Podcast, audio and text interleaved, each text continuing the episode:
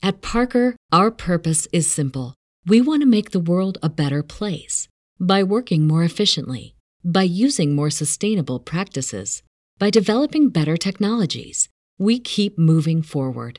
With each new idea, innovation, and partnership, we're one step closer to fulfilling our purpose every single day.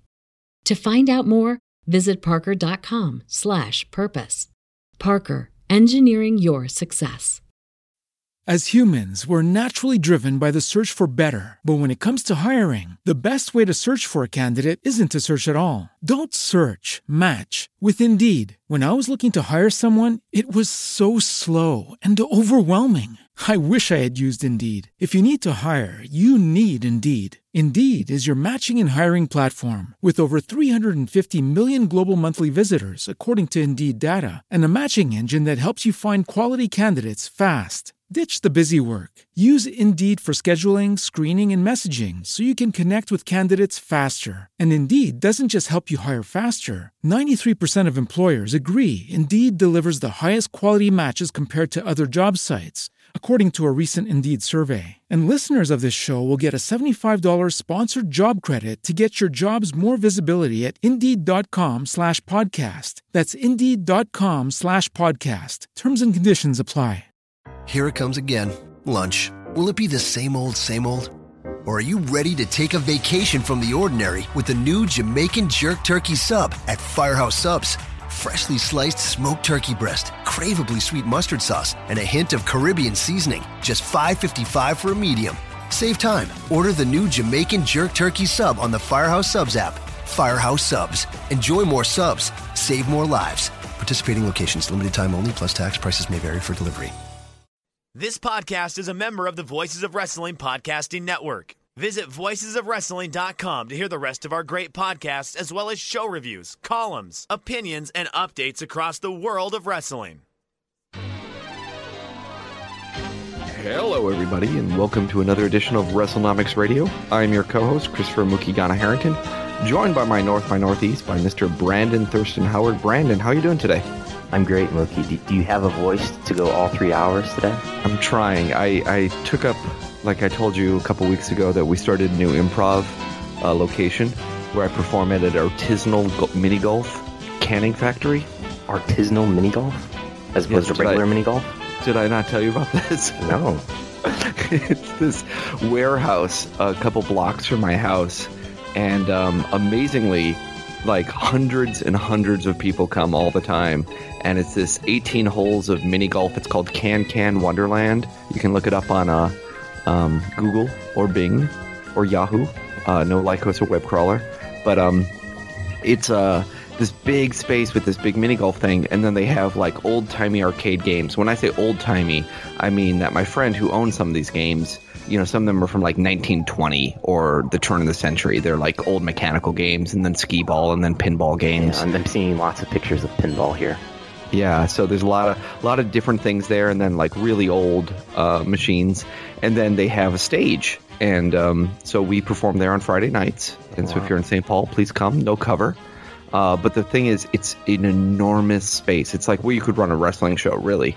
And the problem with that is that it, you know there's no good acoustics, and so even though you're mic'd, you end up really working. I broke a sweat last night. I broke a sweat in you know 15 years of doing improv, uh, at least hosting. So I was running all over the place and just trying to get the audience going and whatnot. And I, I kind of blew out my voice a little bit, even though I was mic'd. So uh, it's a it's an interesting gig. I'm I'm happy to be doing it. We're very thankful to uh, stay in the game, but uh, it's it takes a lot more work than I'm used to being in the back of a Mexican restaurant. So is that where you're doing it regularly now? Mm-hmm. Oh, every week. It's one of the spots. I, that, we got a weekly gig there, and then uh, I do some other kind of side gigs, like some long form stuff over in Minneapolis. So I've been doing that for a couple weeks. So I did four weeks of the long form thing, and then I'm switching over to two weeks of the short form, and then more back to two weeks of the long form. So so you're gonna be blowing out your voice every Friday night from now on? no, no, the other the the long form doesn't usually blow out my voice because that's more like an improvised monster movie, and uh, that's that's a lot less work. Okay. Good news. That's where I tweak my Radio. back. Yeah, yeah, yeah. Okay. That's where I get hurt, not where I hurt my voice. It's where you take seven foot bumps and whatnot. Indeed, indeed. How about you? Did you uh, wrestle this week?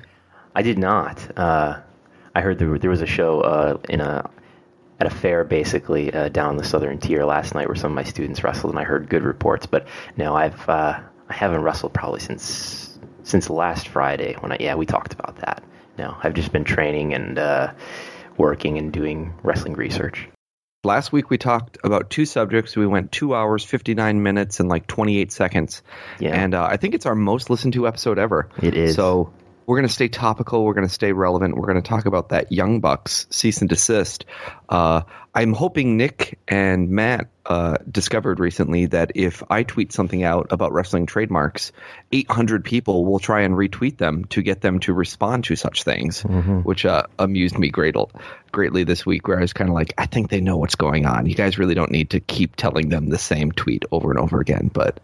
Uh, I'm sure that's their own problem. Talk us through the the timeline of what has happened with this Young Buck cease and desist, too sweet, suck it, Bullet Club, all that stuff.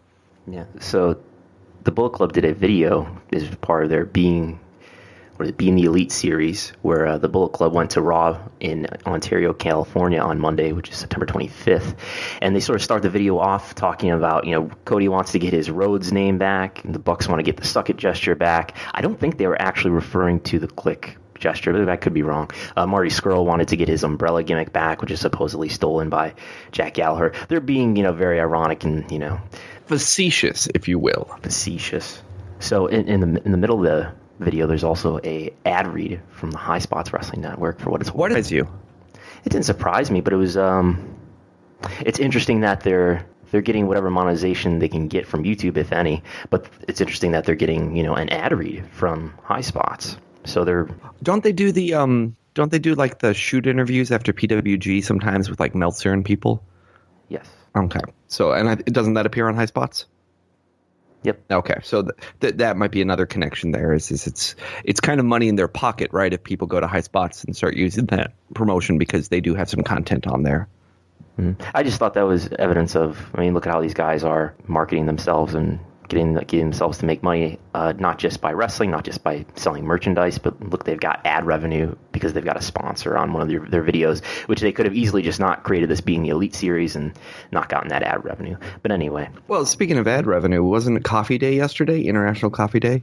it, it was International Coffee Day, and Stephanie McMahon got a personal note from Starbucks while I was sitting there at my uh, nine to five day job, sucking on Folgers. You're saying that Larry. Larry Starbucks himself sent Stephanie McMahon Helmsley a note?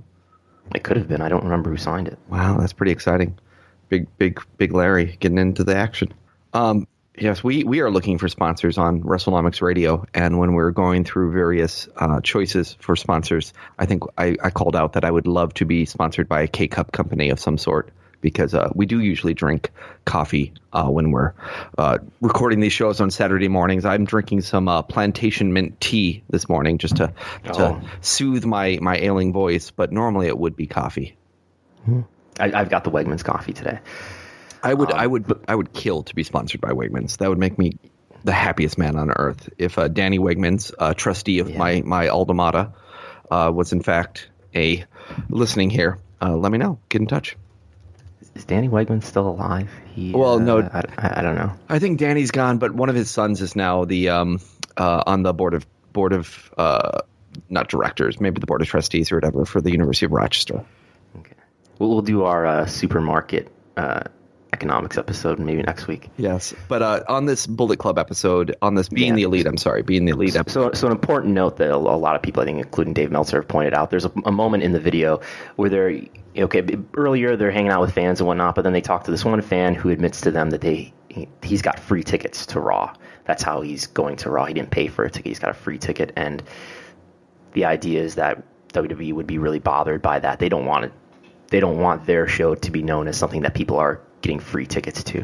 Well, and moreover, it, it, a lot of people don't remember the lawsuits of the 90s between WCW and WWF over the DX skit that they're parodying. But this became part of the legal record where there was a whole issue there where if you read the the excerpt testimony of the well, not testimony, but the excerpt legal filing, it talks about how this was used as kind of a disparaging uh, gesture by WWF on WCW, saying that in the parlance of professional wrestling, giving away free tickets was akin to saying that the product was not popular and was failing and all this other stuff. And so this was actually part of the legal filing um, specifically when they were fighting over the rights. And it was kind of the combination of all the different um, back and forth shots that WCW and WWF were doing to each other on kind of Lanham Act, trademark infringement, character So, infringement. so I, I haven't watched the DX invasion angle in a while. Is there actually a moment in the DX invasion angle in like 1998, right? Is, is there actually a moment where they go up to a WCW fan and a WCW fan tells them they he got free tickets? My understanding is that they show footage of a different billboard that basically is like free tickets available or something like that. Oh, that sounds familiar. And then that basically were accused of essentially editing in something that was completely untrue. And then I think they did find some people to be like, "Are you paying to go to the show?" And they're like, "No, these were free. They're handing them out or something like that." I haven't watched it recently either, so I could be wrong on that. But but I just want to bring up the fact that this became a legal point in this other argument. So as as much as it seems to be a small little jibe and a parody of the original thing, it's also important to point out that that parody ended up costing a lot of legal dollars in uh, man hours spent to uh, fight this lawsuit back and forth. So the DX invasion angle itself cost WF money. It was yes, I mean uh, undoubtedly because it basically it was a legal argument between the two of them, and I think essentially it ended in a stalemate where they were basically told to both pay their own legal bills. Okay. So on, I believe it is Wednesday, the 27th. Was that was that a Wednesday? Um, It was. Ryan Satin from Pro Wrestling Sheet put out a report saying that the that WWE had sent the Young Bucks an actual cease and desist. Uh, up to this point, it's just been ironic fun and games, but it looks like WWE has sent the Young Bucks an actual cease and desist, telling them to stop using the too sweet gesture, at least on their T-shirts, right? That's what it sounds like. And so if we go to um, Satin's uh, piece here, I'm just clicking on it now. Uh, we we know Meltzer wrote about it in the Observer this week. Um, he said uh, they they confirmed that they reached out to them and said that they could be sued for 150 thousand dollars in damages or more, and they want an agreement saying they won't use WWIP uh, in writing. And then I think Dave wrote a little bit more about it in, in his Observer that came out on Thursday. But uh, there's no denying that they got the letter. I think everyone agrees that that WWE sometimes sends out these strongly worded legal letters. And just for people asking me, "Oh, where's the filing? Where's this or that?" Th- There is no filing. You you know, it's just like a letter you'd send on the mail to anyone else. If someone chooses to put it online, then sure, yeah, you can see that. And uh, I think we even might have been able to dig up another example of WWE sending a very similar message to someone. But Yeah. uh, so so in we were just talking about indie wrestling that I'm involved in. So I've been more or less running the the website and the social media for a promotion called Empire State Wrestling for several years. And there's been a couple times where I guess we were using a, a photo that WWE actually owned, and they sent us, or at least they claimed to own, and they sent us cease and desist notices that seemed very dramatic. And I would imagine, I would imagine the Young Bucks got a very similar email with a few variables changed uh, as, the same email that we got, where it, it and I shared that with you, uh, I think last night, where it, where it makes the same threat, if that's the right word, basically saying we're gonna, you know, we're entitled to all profits and uh, we're gonna charge you one hundred fifty thousand dollars per work and all that.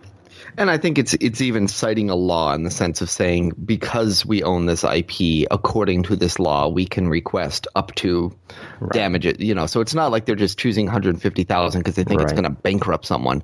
It's it's like saying when you illegally copyright uh, copy a DVD or something in the beginning, it has that FBI piracy warning, and it says you know you can be charged fines up to quarter of a million dollars or whatever.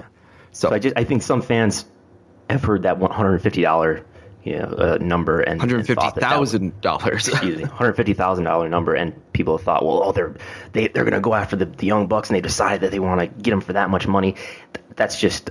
That's I believe law, that that's just, that's just standard. That's just standard to what they put in those statements that they send out. Probably, I, I would think they send out multiples of those every week. Did they end up coming back to you on that Jim Duggan event? no, no and uh, nobody ever followed up. No, and I think we might have changed it, but we didn't send. I don't know that we sent them an email back saying because they they say in the statement we want you to Confirm tell in us writing. in writing that you're not going to do this anymore. Email is sufficient. And I don't know if we ever got back to them. We may or may not have changed the photo, um, but you know, yeah, no, strongly nobody worded, ever followed up with us. Yeah, strongly worded legal letters are exactly that. They're strongly worded legal letters, and uh, on the basis of things, you can use them probably to set a evidence trail of you know communication between you and someone else. But I don't believe they have any bearing on actual penalties because you know you're not filing it with a government agency to do that. I'm you know we've seen actually a lot of these strongly worded legal letters show up as correspondence and exhibits in filings after they've come out but um, a lot of them don't. You know, there's obviously a lot of communication uh, that we see. Uh, I, have seen examples, you know, from the CTE case and the royalties lawsuit, where you know WWE lawyers will trade emails or or written letters with people on these subjects. So it's it's it's a threat for sure, and it's saying that we might institute legal action, but 99% of the time, it's just a really cheap way of getting people to just change their action and scare them into maybe uh, uh, going into a direction that then you don't have to actually invoke any law because the, the process of actually invoking laws is going to be rather cumbersome and long and, and painful and expensive. So it's much cheaper for have in-house counsel just write a, a strongly worded letter, probably a a, uh, a template of a strongly worded letter. Since I'm imagining the letter that ESW got is very similar to the one the Young Bucks got.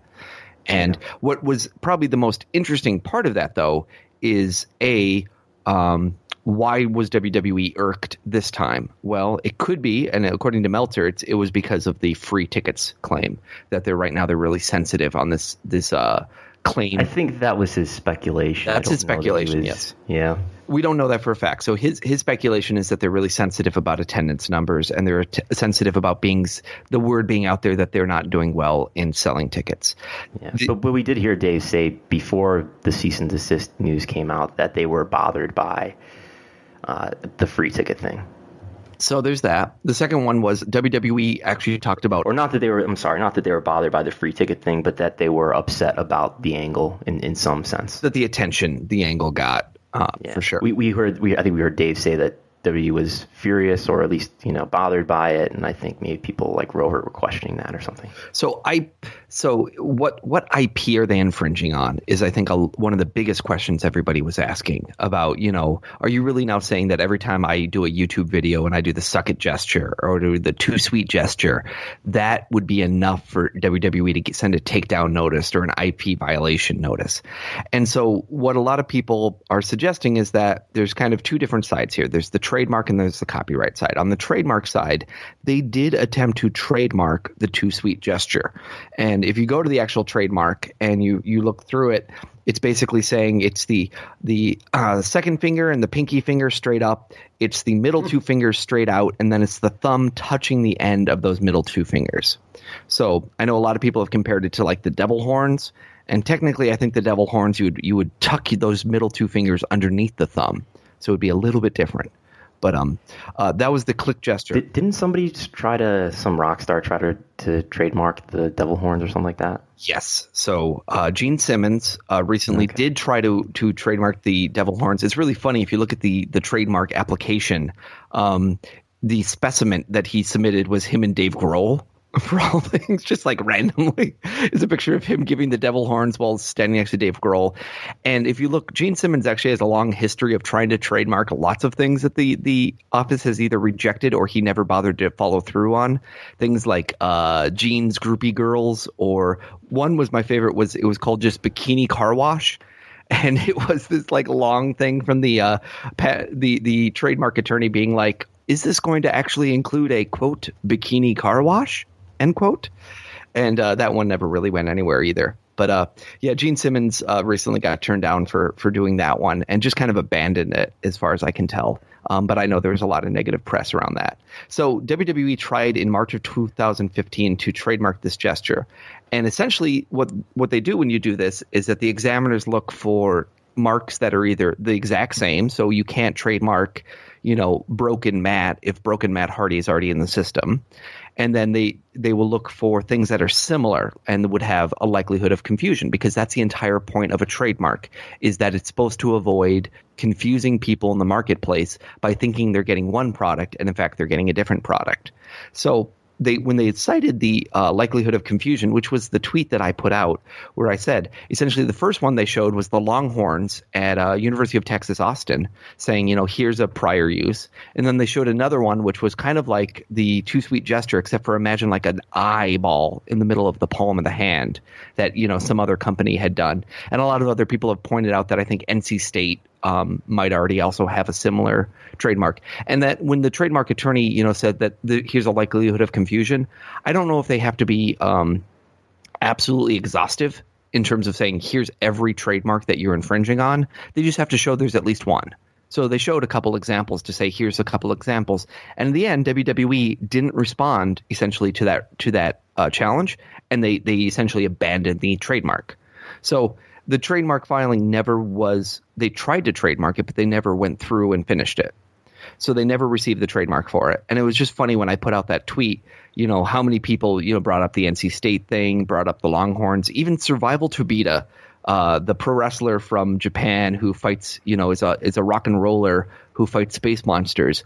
Immediately, your, your personal favorite wrestler, by my the way. personal favorite wrestler, immediately tweeted me, and and he only tweets like me like twice a year when I say like I wish it was my birthday and Survival Tobita would congratulate me and like this, and he basically said I I wonder if Dick Murdoch and Stan Hansen are trying to get some royalties off the click thing for the Longhorns that you know he immediately Yeah, recognized. wow. So that Nice. that that really amused me that even Survival Tobita just showed up out of nowhere and recognized it. Um, what I did notice as well, and I got to credit Abby online um, on Twitter. I don't know her full name, but uh, uh, she was looking at some copyright stuff, and she pointed out, well, there is a copyright for something called click hand gesture or click hand design. But unfortunately, we can't see what the 2D artwork that they used in that copyright filing is. But it's right before they filed for the Kliq Rules DVD in 2015 and was released. And all over that package is this artwork where it says, you know, the Kliq Rules, and it's it's literally if you look at the trademark filing and then you look at the picture that's on the Kliq Rules DVD, it's almost the exact same drawing. It's just been colorized. So they do have a copyright on something called the Click Hand Design 2D artwork, and they have the copyright on the video disc for Click Rules.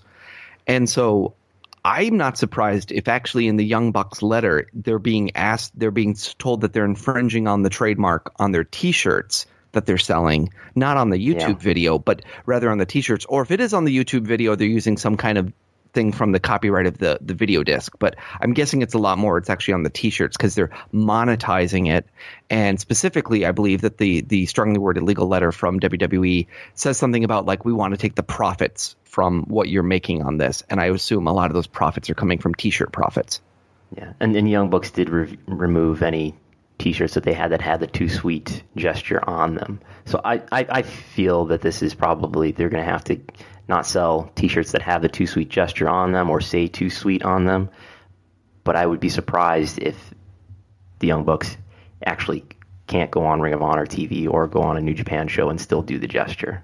Yeah, yeah, I would agree. I, I think it it would be next to impossible unless WWE would have put out one of these character trademark infringement cases where they're saying that basically you're infringing on my character and you're making people think that this character is associated with my IP. And that I think would be a lot harder because I don't think they have a I mean, they obviously have documented characters that use these hand signals, but they would have to then go through the whole fight of trying to prove that here's our prior use of this, here's our example of the footage, and that would be a really long, uh, arduous thing. The other thing I'd say is that the Young Bucks themselves probably didn't remove a thing. Don't the Young Bucks use like Pro Shirt, Pro Wrestling Tees, or one of these companies to sell their T-shirts? They they use ProWrestlingTees.com and YoungBucksMerch.com. Okay, so maybe Young Bucks merch, but I would almost guess. I bet. Well, actually, I, I take that back because I, I do remember the Young Bucks were for a while. They were actually like personally, you know, packaging up T-shirts and sending them out. But uh, what my point is, there's other companies involved here, and they are probably the ones that are really worried about this more than anyone. Is that you know, Young Bucks might choose, hey, we're going to fight it, we're not going to fight it, but the company that's selling their merchandise and then cutting them a royalty check might just say, you know what, I have all these other people in the store, and if WWE comes down on me like a ton of bricks, there's all this other merchandise that is probably shady. Uh, when it comes questionable. questionable, and then next thing I need is for them to come up with a hundred examples of why they're taking off Bull James's gear or some other you know small indie wrestler's gear because it looks a little too much like some other WWE thing. So I, I why so so it And y- the- Young Bucks sell t- t-shirts at Hot Topic, by the way, but none of the t-shirts that they actually carry at, at Hot Topic are concerned with this. There's no Too Sweet t-shirts being sold at Hot Topic. which brings up the really interesting question of why WWE chose now. And I personally think, yeah, the being the elite video probably irked them, but I think the hot topic deal might also be um, one of the reasons that they made the decision to do this. Which is, I think WWE. I'm and I'm I'm I'm inferring here. I think someone at WWE believes the Young Bucks are infringing on their IP. But I also think WWE is annoyed that the Hot Topic deal is an example of a pro wrestling deal in mainstream media in the marketplace that doesn't benefit WWE. And I think that bothers them. Is because I mean I even heard we've heard those rumors that like even the Hot Topic people at one point thought they might be dealing with WWE and then kind of realized they weren't. Like like they kind of thought Bullet Club was a WWE thing. Because you see so many Bullet Club shirts at a WWE event, and you know, who knows? I think there was some story that like the Hot Topic people were at, you know, WrestleMania or something, and then they became convinced, like, oh, this is a hot thing, we should get in on it. And then they were surprised to discover this is not actually related to WWE, even though all these people are at WrestleMania and wrestling events in WrestleMania weekend. So I, I do think there's that element of it, which is WWE is probably a little annoyed that it's so popular. I think it's interesting that Rick and Morty did, in fact, um, apparently someone at, at the IP holders, you know, at Adult Swim or something, have apparently challenged the Young Bucks for the T-shirt they made that basically mimicked the uh, the writing style of Rick and Morty. So it says Nick and Nick and Maddie, but it looks. I mean, it's literally when you put them side by side, it's it's pretty damning in terms of it's very similar. And then it has the same kind of portal gun uh, aspect where the portal, and then it has the two of them jumping out. And the difference being that Nick and uh, Matt are kind of making the too sweet gestures on that shirt, aren't they? They do. They do appear to be making the Too Sweet gesture. So I, I think that's another reason that they might have wanted to back off that shirt is because they are making the too sweet gesture and they're being uh, challenged by someone else. Now I think it falls under parody very clearly to me. Um, that you know they're doing a knockoff of Rick and Morty. Now I do also think that Hot Topic might be annoyed at having a knockoff of their own shirt in the same store. Um, at least I actually I take it back. I don't know if that was was. Do you know if that um that Nick and Morty shirt was in fact sold at Hot Topic? I don't. Uh, Yeah, I, I would have to check too because that would be the other thing I'd be really curious is if the Young Buck shirt was actually sold at Hot Topic because I thought only the the um uh the Bullet Club shirts were, but I don't remember now. I actually went both Rich And yeah, I, I, I went to a Hot Topic a couple weeks ago too. went but to a I Hot Topic remember. to look at uh, all the Yeah. different shirts, and I do remember there being a lot of Rick and Morty shirts there. So that's the other piece of it is if they were selling it at Hot Topic, that would annoy them to see you know have that kind of knockoff merchandise. Because of course, if you make a exclusive merchandise deal with someone, you don't want some other person in that same store who's making you know parody knockoff shirts of your shirt to also be getting the merchandise money and to be possibly you know confusing the marketplace. But again, strongly worded legal letters. You know, are, are they necessarily um, actions? No, but they're they're just saying that they're threatening damages, and and you know the safest course of action for a small uh, indie wrestler is a lot of times just to c- cave in and change the one thing, and then try to make the person kind of go away and leave us alone. Yeah, you, you see one hundred fifty thousand dollars, and that can be pretty intimidating to you know to somebody who's not making millions and millions of dollars a year. Um, but I think the one thing we should be clear about, or at least cast doubt on, is I think a lot of fans probably got the conception that they're trying to tell the Young Bucks to stop using the gesture, and I don't think that that's gonna gonna happen. They're telling the Young Bucks to stop using the gesture on their merchandise that they're selling, and I don't think there's to be as, as much of a way for them to get the Young Bucks to stop using the too sweet gesture.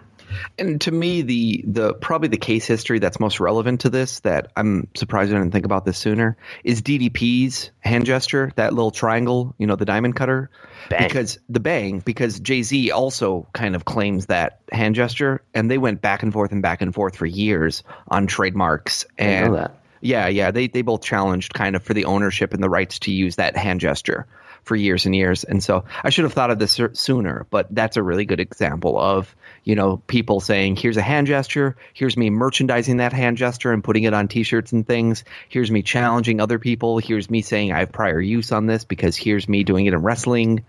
And that went back and forth and back and forth for years between DDP and, and Jay-Z's estates and possibly even a third estate.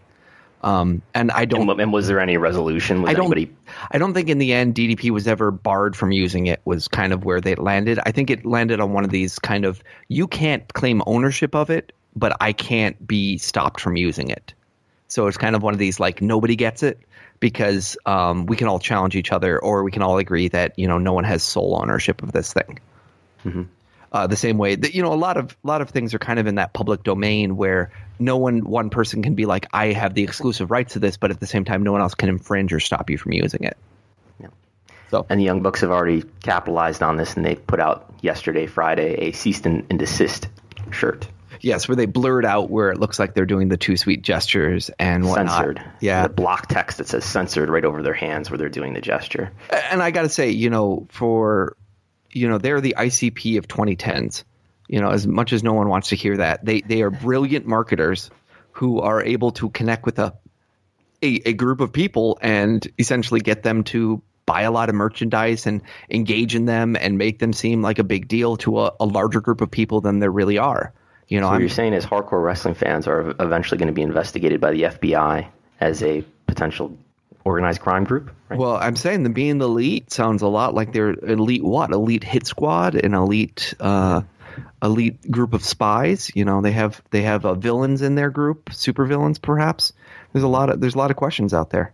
Yeah, so yeah, club, uh, an organized crime unit but yeah, that I mean, uh, honestly, that's what I see it as as very similar to. Is something that is a very small percentage of the U.S. population would actually know who they are and what they're doing, but they're in the right place to talk to the youth and to merchandise themselves well and to make an impact to people that are much bigger than them that uh, aren't really quite sure how to turn what they do into money in their pocket. So the Young Bucks have done a good job making money for themselves, but then when WWE sees it, it's a, it's kind of you know a challenge to them of like, you know, what is it that these guys are doing and how can we get in on it in the right way? I do think people at WWE, at least some of the people, some lawyer thinks that they're infringing on their IP. I don't think this is like a Vince McMahon vendetta. I think there's someone who legitimately thinks it's true. I also think that there are times that you know the button gets pushed and it runs up the flagpole a lot stronger than another time. And I think when you have a high selling T-shirt at a national uh, chain and you're all over television and, and you're you know kind of rubbing it in the face of this company, it's not surprising that they're going to fire back, especially if it's a cheap, strongly worded legal letter.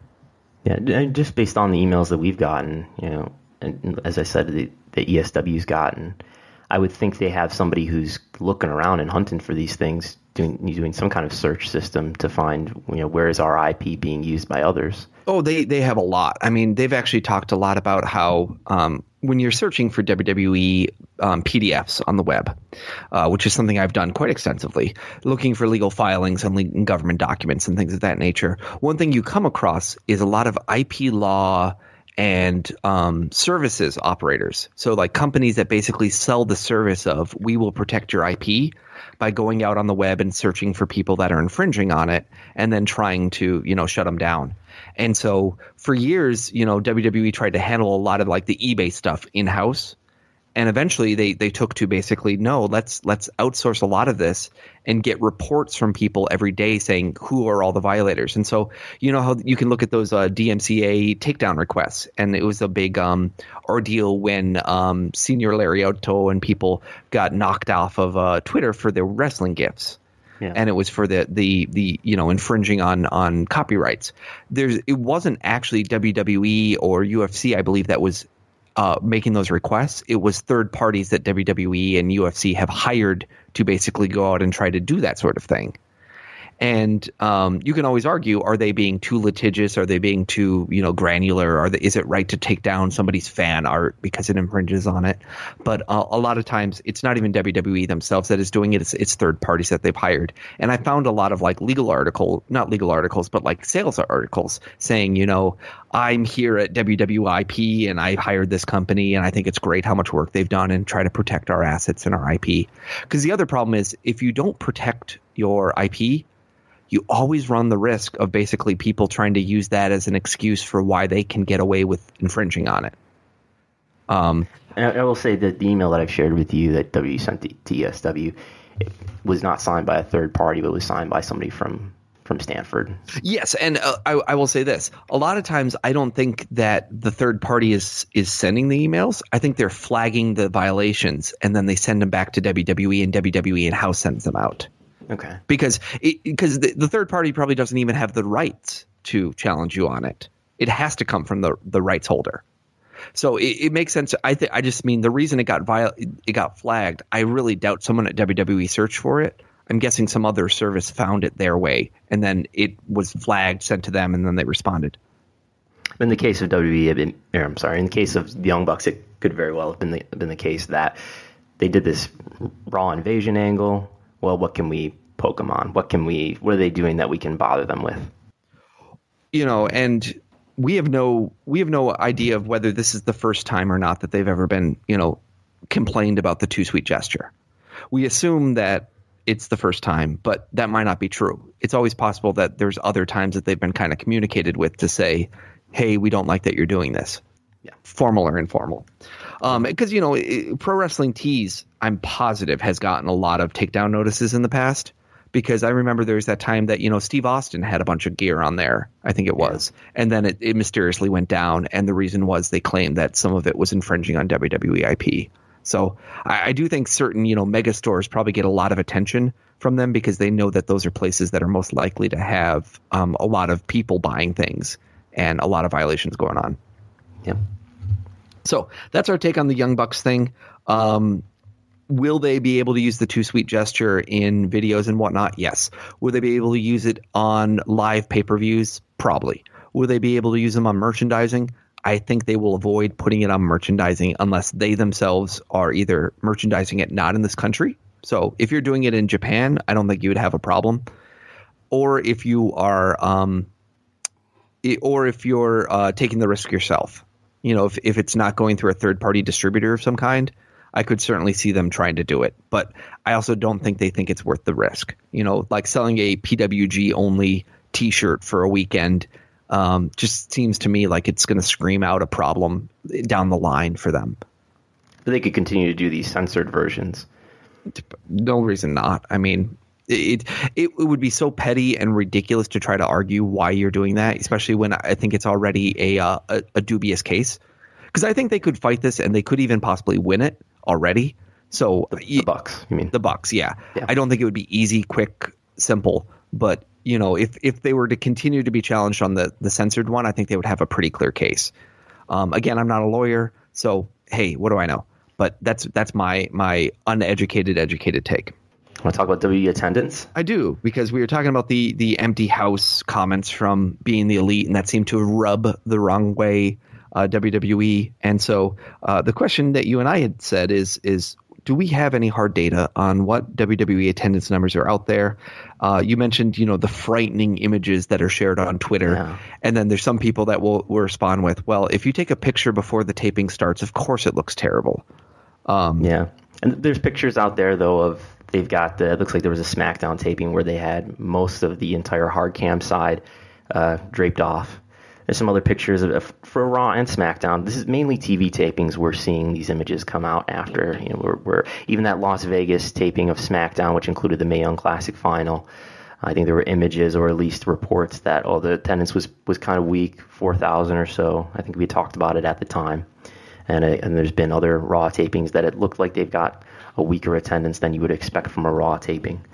Um, so with all this frightening imagery, and uh, there's a little bit of this hysteria going on about, well, is, is W attendance falling? You know, what, what's wrong? Is it is it because of Jinder Mahal? Is it is SmackDown being affected worse than Raw? You know, what's going on? And I think this is something that I may have talked about before. Is, is that wrestling fans, I think, want to have some sort of justice. They want they, they don't like, and I I would agree with them. They don't like the way the Jinder Mahal title reign is going.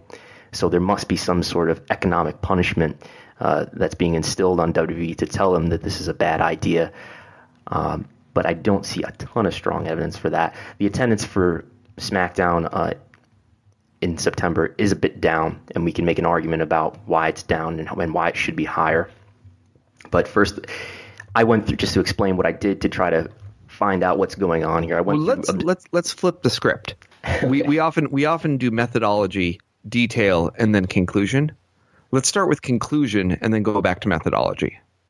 So what I found was in September 2017, average attendance for a SmackDown taping is 3,900. And if you compare that, I compared all these attendances to, I looked at, I went by each month and I looked at each month for the last uh, four years, including this year. So it's 2014, 15, 16, 17. And if you compare September's SmackDown TV taping attendance to the past three years, it's 3,900 for this year compared to 5,900 last year. That's down 2,000, and that is a, that does look like a big drop in isolation. If you go back to the two prior years, though, you can go back to 2014, and an average attendance for a SmackDown taping was a little bit lower at 3,700. So, and the year in between is 4,500, right? Right. In 2015 is 4,500. You can make the argument that well, SmackDown's got an exclusive roster now. SmackDown's got exclusive storylines now. In 2014, 2015, SmackDown was just the clear B show where you saw all the same talent. It was just sort of recycled. It was a very missable show. And now you've got separate talent. And if you miss out on SmackDown, you're going to miss out basically on half of what WWE is doing. So you can make the argument that now, because of this brand split, that, that attendance should still be as strong as it was last year at around 5,900. And it is down 2,000 from that. Um, and and you bring out a very important date. You say May 21st, Jinder wins the WWE title. August 21st, Cena leaves SmackDown and joins Raw. Yeah. So those are the two events of note that you would point to to say if, if attendance has fallen, why has it fallen? It, could it be because Jinder Mahal is, is such a poor champion? He's been the champion since May 21st. So we should consider that when we're looking at this. And then Cena left SmackDown and went to Raw the day after SummerSlam. That was August 21st. So we could look from that moment forward to see if there's any effect that's noticeable and jumps out.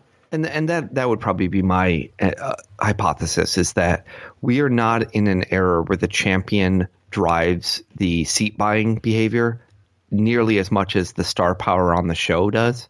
So if you know you're going to get Randy Orton and Cena and you know Kevin Owens on a show, that's worth one thing.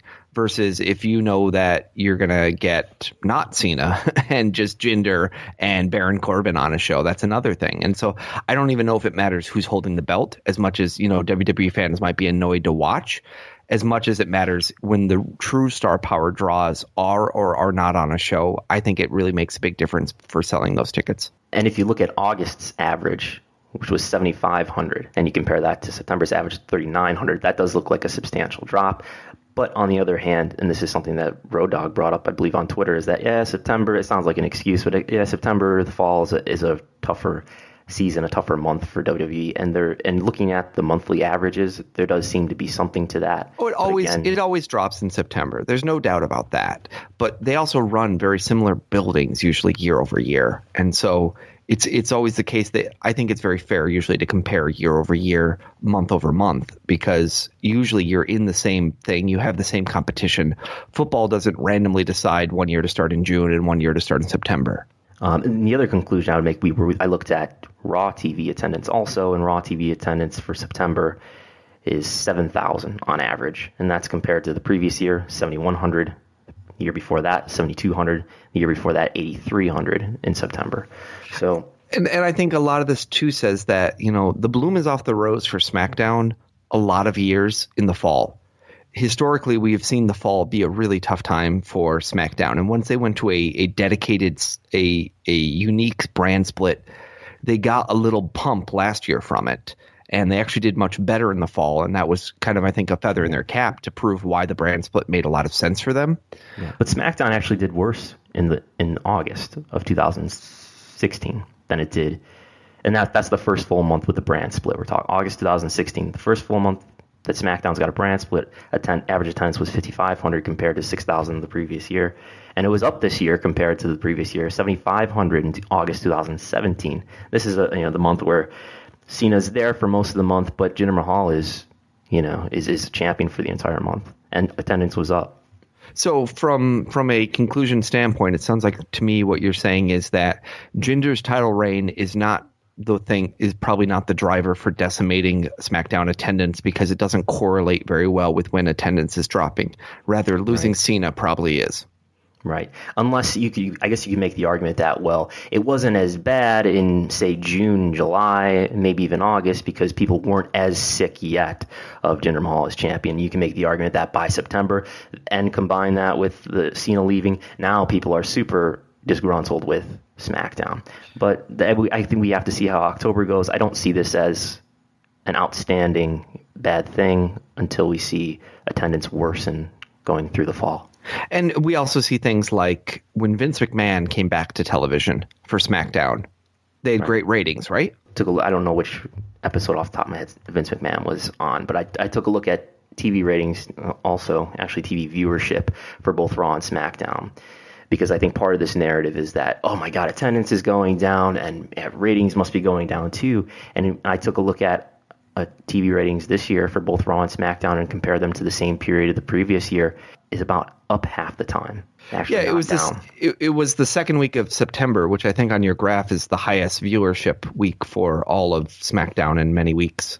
Right. So the the past four weeks of SmackDown, just in viewership, not not in TV ratings. And remember, if you look at TV ratings, TV ratings should be better as far as adjusting for cord cutting and things like that. So this is just raw viewership of everybody who's watching it over the age of two, and the viewership is up for the past four consecutive weeks versus last year.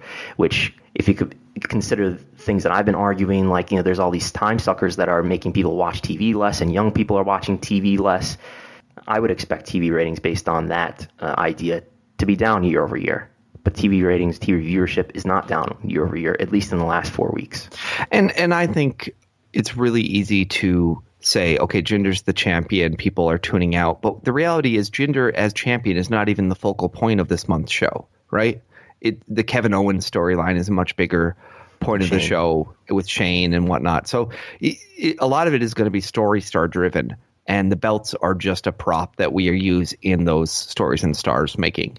Now, you can argue that's not the way you should book your territory. I, am fine with that, but yeah, and, and and I would add, you could make the argument that if if they had a stronger champion, if Jinder was booked differently, or somebody else was booked as champion, maybe TV ratings and attendance would be up even higher than they are. Sure, and I think you can also argue the the counter of things like is Nakamura an enormous star, and the answer would probably be he's probably a guy in the mix just like everyone else on SmackDown. He probably is better than, you know, Mojo Rawley, but he's still probably not at the level of a Randy Orton or a uh, even a Shane McMahon. Shinsuke Nakamura is somebody who I, I argued before he was on the main roster could be somebody that makes a real difference to their business. But the way they've booked him, I mean, I just think it's unbelievable how they've booked him against. You know, his first feuds have been with Dolph Ziggler, Baron Corbin, and Jinder Mahal, who are three people who you couldn't have picked three people, I think, to cool somebody off faster. So I've talked about before. Sometimes when I do these, um, you know, attendance numbers, and then I look for which wrestlers have the highest average attendance and whatnot, and the guys that are there for a very, very, very long time, like Cena or Kane or Undertaker, you know, their numbers aren't always jumping out. It's the guys that were just there for a very short period of time that things get hot again. You know, the Palmer Cannons or the Kazarnis or something. Um, that it will it will pop. And it just makes me think you know when when Luke Harper finally does return to television will he be the the one guy that you know you look for the who had the highest rated segment in all of 2017 on SmackDown? And it'll turn out to be some kind of fluke where it was the one week that Luke was actually shown on television maybe in that Jinder match or something. I doubt it, but I, I just mean it, it's funny to me that there is also some stars on SmackDown that if you go to the live show, you'll see that are you know still are kind of sitting in limbo. And I because I was doing all this uh, studying with the Observer attendance, I also looked at North American house shows, and North American house shows are on par for what they should be. 3,700 is the average for September, and that's that is down from last year, but it's on par with what it had been in 2014 and 15. We actually see in September that uh, SmackDown's average attendance did a little bit better than Raw. We have 4,100 for SmackDown versus 3,300 for Raw, but Raw is beating SmackDown in most other months. That's interesting. And and the other part of that is of course SmackDown runs those Monday night house shows. So you could even say SmackDown usually artificially has kind of a um a knock against it because right. it's already running on an off night on a bad against main competition. But when Cena was on SmackDown, it was was really helping him. And so it's interesting to see September, which is a month Cena was not on SmackDown for the most part, unless you're including the um the show in China This, these are North American. Okay, North American. only. Good, good. Yes, and I think that's the other thing that's important to say is that uh, international is a crapshoot. You know, is it really fair to compare one time they go to China or one time they go to India or or the one time they go to Denmark? You know, against other countries. I think it. I think you could make it probably a strong argument that we could develop some UK metrics because they've been touring the UK so consistently for so many years that there is some value in saying, you know, how are they doing in the UK marketplace, UK, Ireland, Wales, Scotland, all that stuff together. But beyond that, I would have a hard time saying they always, maybe Germany as well, because they have been pretty consistent on touring Germany.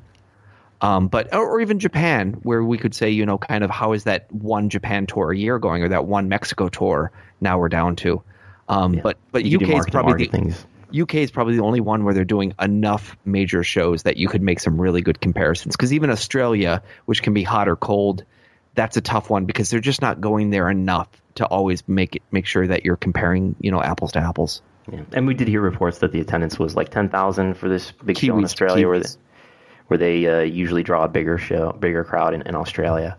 Uh, but the limits of this study, I should point out, is that this data is not 100% complete. We're relying on not individual attendances that are reported directly by WB because they don't report individual attendances. WB on a quarterly basis just gives us an average attendance and they don't break it down by event type or anything like that. They only break it down by region, by North America and international. So what I've done here is we just extracted a bunch of data from the Wrestling Observer results section where, where Meltzer reports attendances. And, and those attendances are usually round numbers that are Yeah. who knows how he really gets them. So- maybe so that- maybe maybe that- he gets them from fans who are giving him attendance reports or giving him live event reports, and then they include an attendance. Maybe he's talking to a worker who's actually on the show and gives him an attendance estimate. Or Uh, or but- a but- worker or a worker that is getting a paycheck that has attendance in it in some way. Ooh, maybe. That that's the But other that, would it would it happen that fast though? Because he's a, he's reporting these things. No, but only a couple sometimes- weeks later. sometimes weeks later or even months later he will go back and he will report like the UK tour and He'll he'll, an have actual- exact numbers. Yeah. And I, I do sometimes wonder if that's like when you're on the European tours or something like that, um, whether or not they they have some kind of different accounting that you know they, they do get some greater detail or someone gets greater detail. Yeah, because every now and then what we're talking about is you'll look in the WE section of the Observer down at the bottom, just before or just around the uh, the house show attendance reports. He'll go back and this will be after probably he's already reported in the results section in a prior issue. Here the attendance was 5600. He'll say, "Oh, at on, on in such and such town on such and such date, here's an actual," and it will be like an exact number, not just a rounded number that ends in zeros, but but a, a number that looks like an actual number. And I don't know if that's paid or Well, the every- other place- building or who knows what. The other place that in theory you could get some of that from would be if there's any tax filings that they have to do based on attendance. You know, if there's a, a tax on attendance a- at You've a obtained some gate receipts, haven't you? We we've seen that before. Um, we saw lawsuits. You know, uh, the New Jersey Commission over WrestleMania four had a big lawsuit with WWE where they went back and forth arguing on tax policy. I say We lawsuit. found, we found gate receipts from uh, New York State Athletic Commission from uh, was a, a, a FOIA or a FOIL request. Yeah, that's right. I did do a, a FOIL request on that, and and they gave me some attendance numbers uh, as well. So yeah, there there are cases where you, you see attendance numbers that are, are fed through. So there is some information that's out there, and I, I think that's an interesting source too. Um, I, I linked an article on on from BuzzFeed yesterday. I, I don't know if you noticed this about. Um, I think it's Tim Van Der Zee, uh, the work that he's doing about the Cornell food scientist. Do you know what I'm talking Saw- about? I, I, I saw that. Yeah. So he is a graduate student in in statistics over in the Netherlands. Was it a graduate student or was it a professor? I think he's a graduate student actually, or at least he started this work as a graduate student, I believe. And so he, um, what he And, and went out. basically, he, he much like me are, are, are just he's just cooking the books to make headline friendly uh, stats. Not Tim. that- not Tim. I want to point out Oh, okay, the Cornell okay. scientist that they're accusing is. What Tim did is he basically said, "Here's four studies that appear to use the exact same information. They they all were about a pizza chain, and it pretty clear clear was that they basically found like a pizza chain in Ithaca or something that they could run a a study on." And basically, um, from what I can tell, what they did is they gave people flyers, and either the flyer said the buffet cost four dollars or the flyer said the buffet cost eight dollars. And then when you came and you ate, then you filled out a survey afterwards that said how many pieces did you eat, um, and then they would pay attention to what your age and demographic, what your weight, your height was, and then like uh, where did you sit and with who did you come with. And they wrote four different studies based on this where like one study was about you know when people spend more money on a buffet they're more likely to eat more. So kind of the idea that you don't eat till you're full you eat till you feel that you've got your money's worth. Mm-hmm. um, one was about like men will eat more if they're sitting with a woman. Uh, and then really? just yeah it was all these things. So it was all the you know very headline grabbing things. And what tim Vander, uh, Vanderzee did is he basically said these four studies all look like they're the exact same data set. And in fact, they all seem to have almost the same sample number. They all seem to be using a very similar description of what happened. Um, I'm pretty sure they're the same study.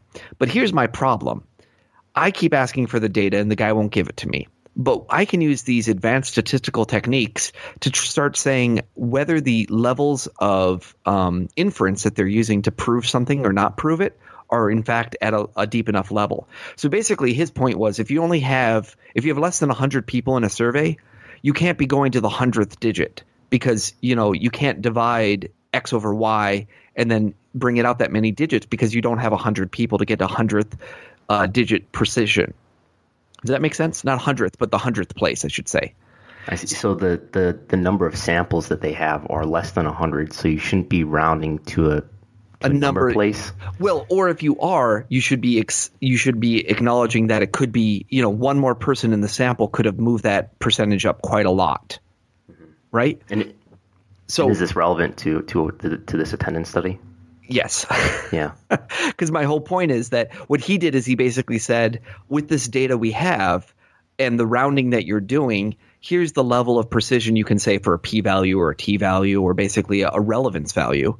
And then similarly with with the way Meltzer reports uh, attendances here, we treat it like you know we can say it's 4,700, but sometimes I wonder if we were to you know use this kind of statistical thing of saying, well, we know it's only rounded to the nearest hundred.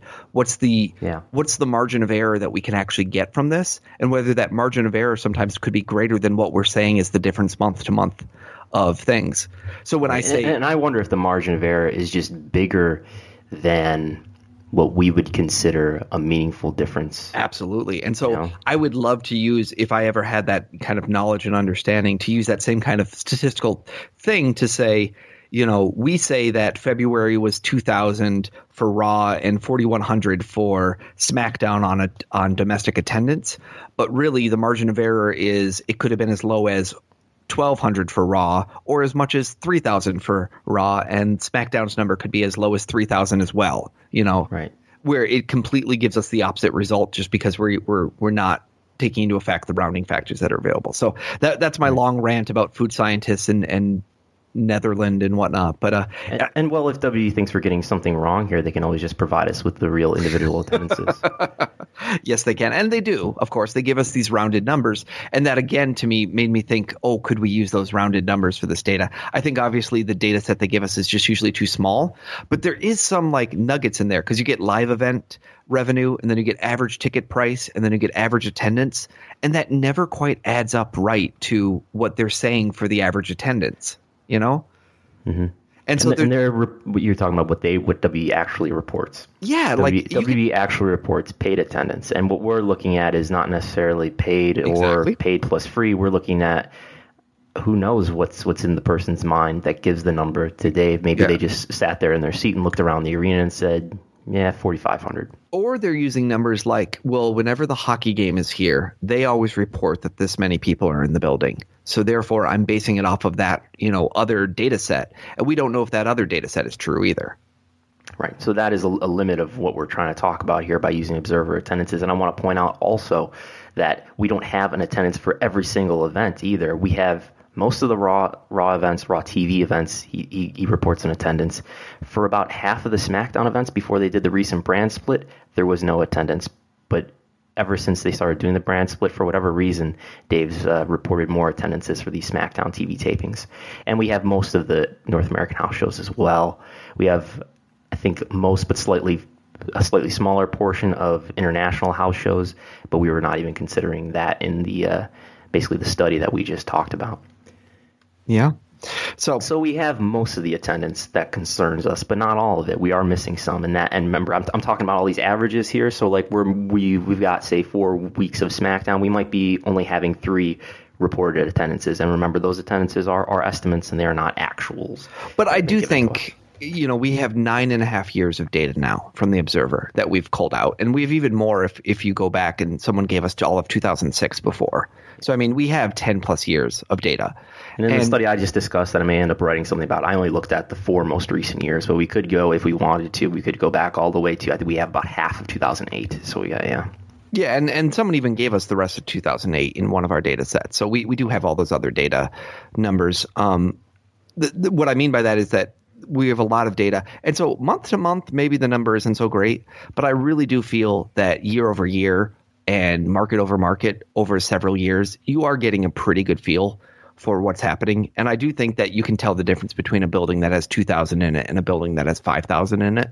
So there is definitely the difference. You know, I don't think anyone knows the difference between 9,700 and 10,200. You know, that that variability is just not possible. But you know, uh, on this on a logarithmic scale, you can definitely tell the difference. And I do think our, our data as a whole tells us something. Yeah, and you do see visual patterns here when I look at this this graph that I made. You do see what you've talked about in the past. January to March are stronger months than the rest. Yeah, that, that does jump out at you here. And and I always think that's the thing is that I complain sometimes about people uh, you know, there's there's kind of like three kinds of wrestling journalism out there, where there's the copy the the Wrestling Observer newsletter and just r- paste it somewhere. There's the I'm doing my own original analysis and it's not very well informed, but I'm doing my own original analysis. And then there's the I'm doing my own original analysis and I I've taken a lot of data and I've done it. And while number one I think is the there's, most. There's easily, about two or three people in that business, but yeah. I think while number one is very um, well, I would argue Dave does a lot of that too. Dave Dave does a lot of original stuff as well. Two or three. Yeah. or three. so number one is very consumable, but is not very um, interesting in the sense that nobody cares who wrote the copy and paste revision of somebody else's work. And so instead they they identify it with the website, not with the writer most of the time. Yeah. And number two um, gets a lot of flack because it's really easy to pick on people I, I will always go back to when Chris Smith, who now writes that Forbes list of you know the biggest uh, uh, WWE salaries every year, he wrote a terrible article one time where he was trying to prove whether or not Cena as champion led to WWE having higher profits. And I remember picking it apart quite extensively about just how ridiculous the, the data set and the numbers he was using was because he wasn't even using like monthly numbers or anything. He was using like quarterly numbers and then WWE profit filings and it's like they, they have so little to do with each other of whether See No Evil lost them a bunch of money in a year or not. Um, but uh, we, I, we, just had the Forbes article the other week that had a, a, claim that W Network subscribers in India had declined since Jinder Mahal had been champion, which, as far as we know, is not true. Yeah, yeah, and so those articles are they're easy to criticize, but I at least applaud people for doing original work and for trying to you know test a, a theory out and start a conversation. And then number three are the people that are trying to do work. And I still think it should be picked apart and attacked and, and challenged and, you know, building better data sets. But I that's the kind of work I'm always really interested in. And I think sometimes it's the hardest work to do because it is sometimes really easy just to do the hot take on a very simple story and give an opinion piece or to just you know kind of rephrase what you read in some other thing and then pass it off as original journalism. And the reality is a lot of the stuff is really hard to find in original source. Someone has to write an article right? Someone has to interview the wrestler. And that stuff is you know that that is all original content. Is every time someone sits down and does a real interview with someone. But i i think you know, I always would rather see a lot more of number two because I think people that are in category number two move to category number three over time. They move from poorly sourced, poorly thought out work to good work if they stay at it and they think about it. And th- and that's the key is that, you know, I, I don't want to discourage people ever from doing things. And that's why I try to be open a lot of times with where I'm getting my source of data from. That, you know, people sometimes will be like, you know, very secretive about their sources. And I don't think it does well for you because I think you end up being like the food scientist, where once you don't give us your data, people are going to dig in more and more and more. And when they find discrepancies, they don't always attribute it for anything except for malice.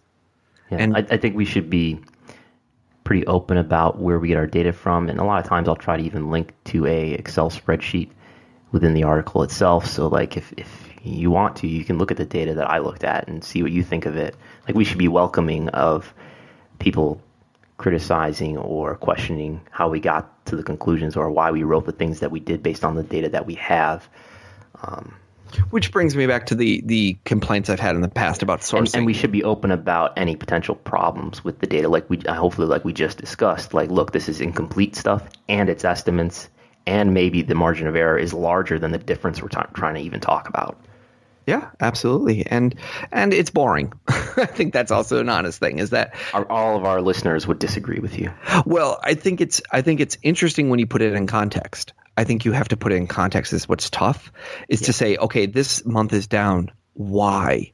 And that's tough to prove with stats, right? And a lot of times that goes more towards the feel. I feel like it's down because Cena is not a factor, and then you can sometimes prove that out with some other data. Yeah, or you I have to start like this, this television program is is awful and repulsive, and it must be. And then you see pictures of attendance, you know, being yes. sparse, and so it must be because of this poor TV show but numbers alone rarely tell us a story. Like I always, I talk about this a lot at work, where there's a difference between metrics and insights. A metric is we're down by 10% on attendance. An insight is as we lost the power of Cena and we continue to use Jinder Mahal in a storyline where he um, beats his opponents in the same manner every month on pay per view in not very good matches. People are losing interest in this brand being a unique separate thing yada yada yada. You know that's an insight. And sometimes those insights are opinion but at least they give you some way to tie the facts to the data and to the trends. And i think that's really important right now sometimes we lack insights when we give the data points and we sometimes do insights with no data points and that's just opinion um, WWE had a huge event when they ran No Mercy, and it had Brock and Braun, had Cena and Reigns. Do you think they were trying to pop the Q3 number, or do you think this was a quirk of scheduling where it's just Brock is only available certain days, Cena is only available certain days? Let's go ahead and do this. I don't know. I think it could be a factor. I think there was also Cena's leaving for a while, and Vince McMahon decided that well, he's not going to do it later, so he just might as well do it sooner as, as far as a Cena versus Reigns match, and maybe even a Lesnar versus Strowman match. Yeah, and I know you have a question on here. Do we think that the end subs will be higher than average subs for Q3? I don't think so. I don't think um, Q3 average will be uh, lower than end subs on 930 personally. Why not? SummerSlam is going to be a, a bigger peak, I guess. Well, I mean, I would have to go back. You, you you do those beautiful graphs, and unfortunately, you didn't put one in here yet in the document. Maybe by the time you play, I, I would yeah. like to see where Q three normally ends versus Q two.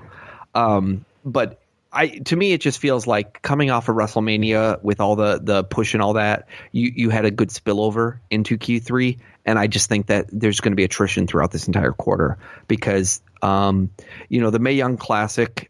I don't think it it I think it it rejuvenated the viewers that enjoy that sort of thing, like me, that are casual WWE Network viewers. But I don't know if I believe that it would necessarily lead to a higher um, number of viewers coming back and sticking with the product, especially with the um, the such abbreviated time span. So let me look here. So Q3 in 2016 was down a little bit from Q2. Q3 in 2015 was higher than Q2, though that was the first year that we had a lot of that UK international and we continued to add marketplaces in that year. Um, I think we're going to see a trend much more like last year, where Q Q uh, two was high and Q three dropped, and then Q four dropped a little bit more. So, and that's what they're projecting. They're projecting 1.54 million within two percent for Q3. That's an average sub number.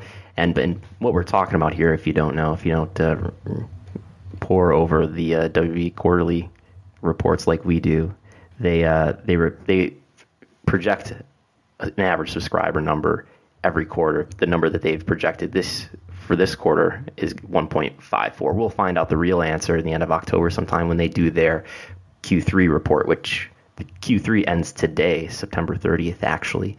And uh, but my point was they give us two metrics. They give us the number of subscribers at the end of the quarter, and then they give us the average number of subscribers throughout the quarter. Well, So I mean, they talking about. to be really fair, they give us a ton of metrics. They give us number paid, number free, number international Yeah. free, number international paid, number churn, number number new hires, number recaptures. I mean, they give us a lot of data. It's But just so those are just breakdowns of end subs and average subs. Yeah. Yeah. But in terms of the large categories, you really only get average and end. And um, ending sub as of 630, uh, just pulling up that number right now. Uh, and the way I pull up that number for anyone who doesn't know, you go to S- sec.gov, you type in, you know, go to company filings, type in WWE, look for the 10Q, and it'll be in that. Or you can go to corporate.wwe.com and look at their uh, investors section, and that will have it as well. Pa- paid subs for the end of Q2 were 1.568 million, compared to an average of 1.634. So end subs were higher than average subs for Q2. That's that's of course the quarter that in- includes WrestleMania at the very beginning of it in April. There we go. Uh, one five six seven nine hundred was the exact number. Yes, they they always go one more digit of precision when you go to the 10Q. I find, um, and of that it was uh, one point one five seven eight hundred domestic, and then four hundred and ten thousand international.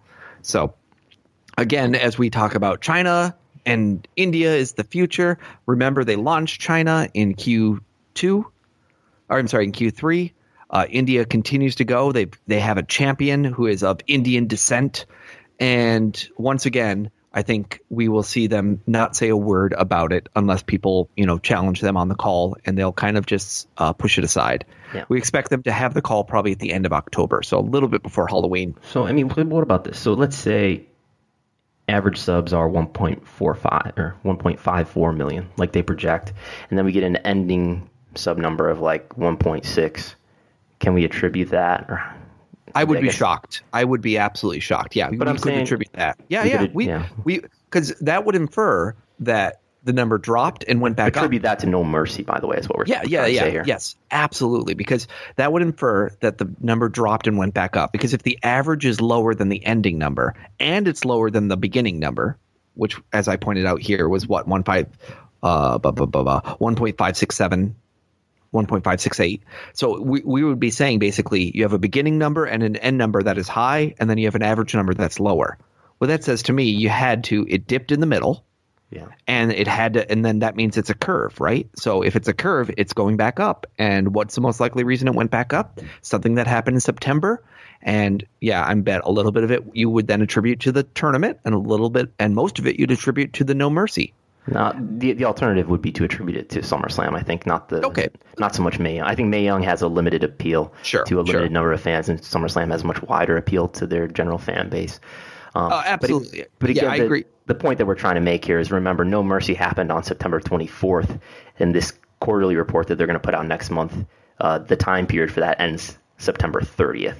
So, it, it, so what we're trying to say here is when we see that ending sub number, it may be reflective of how well No Mercy did.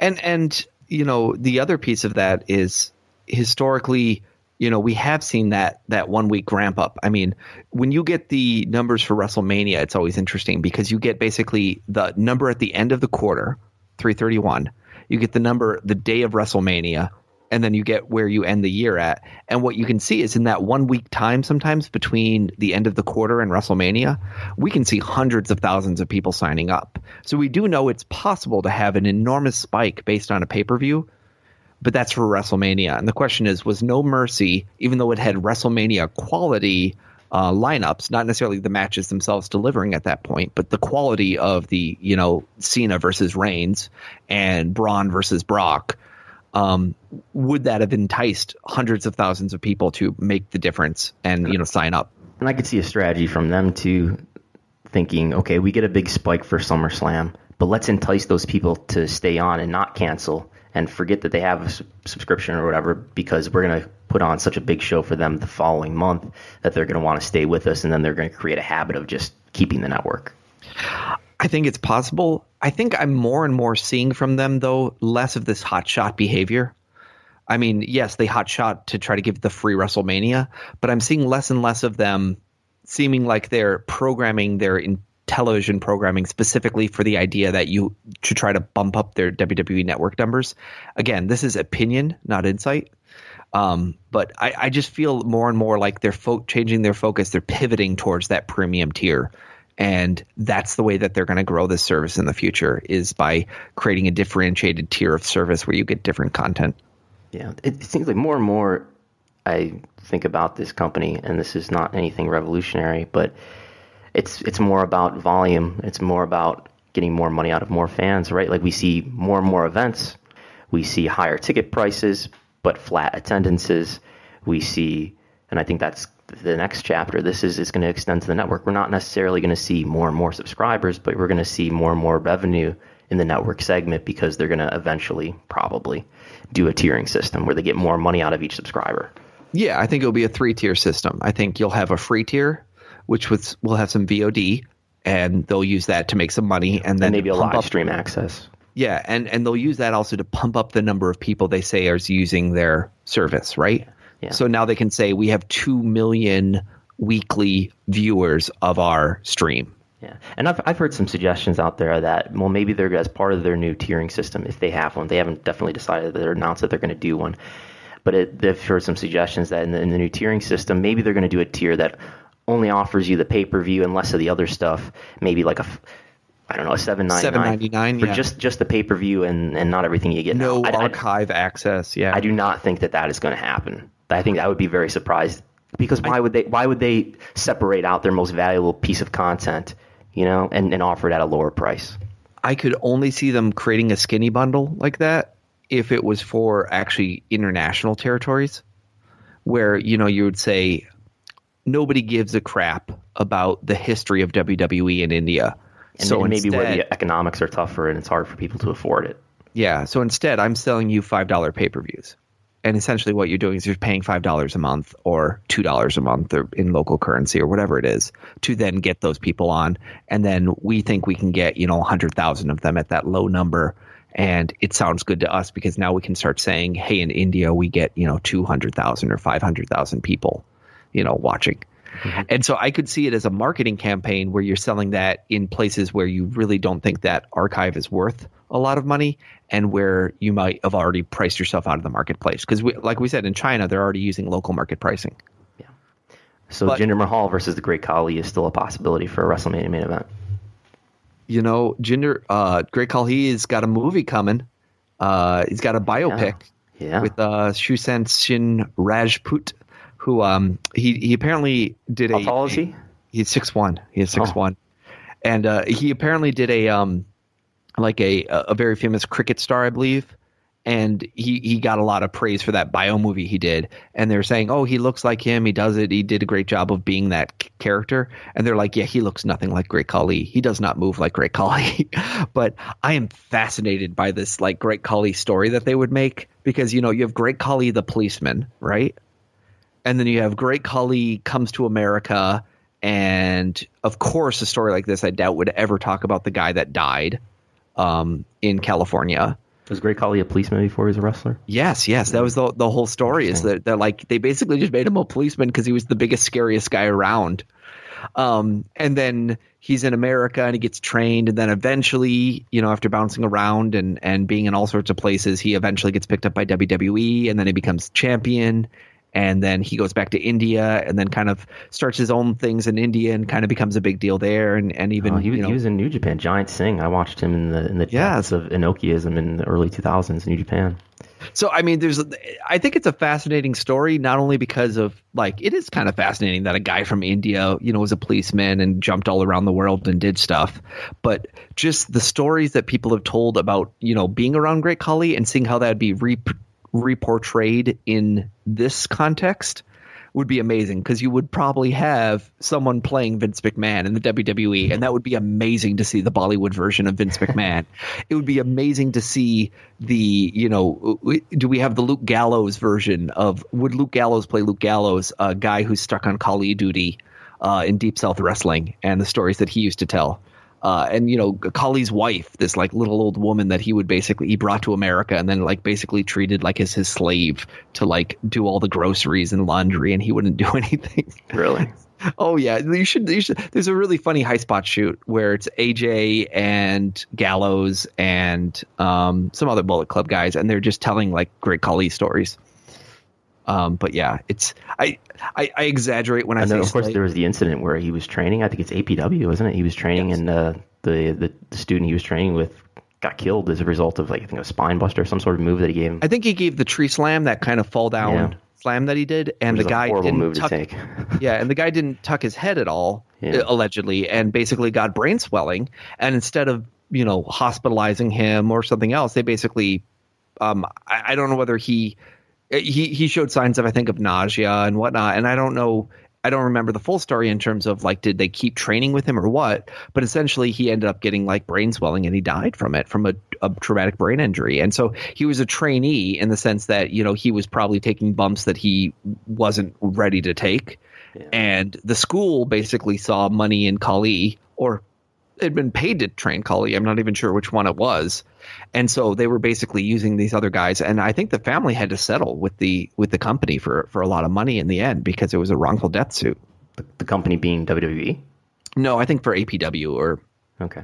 I, I think whatever the training school was because this was all pre WWE and this wasn't even when w, when he was in Deep South. So I don't know if he was in this company because of um I think this was even before he was in New Japan. But I'm gonna. Yeah, I think I think this was right when basically he had been discovered and that that someone wanted to train him and I think it was kind of one of those deals where it's like if you can get me a giant, I can get him booked in Japan and you know different people are going to pay for this money and there'll be some kind of cut cut of the money for you. Yeah, this this is a reference, but according to Wikipedia, this is 28 May 2001, Brian Ong died after receiving a flapjack from Singh. APW was found liable for recklessness after less than a day of deliberations, awarding the Ong family for damages of over 1.3 million.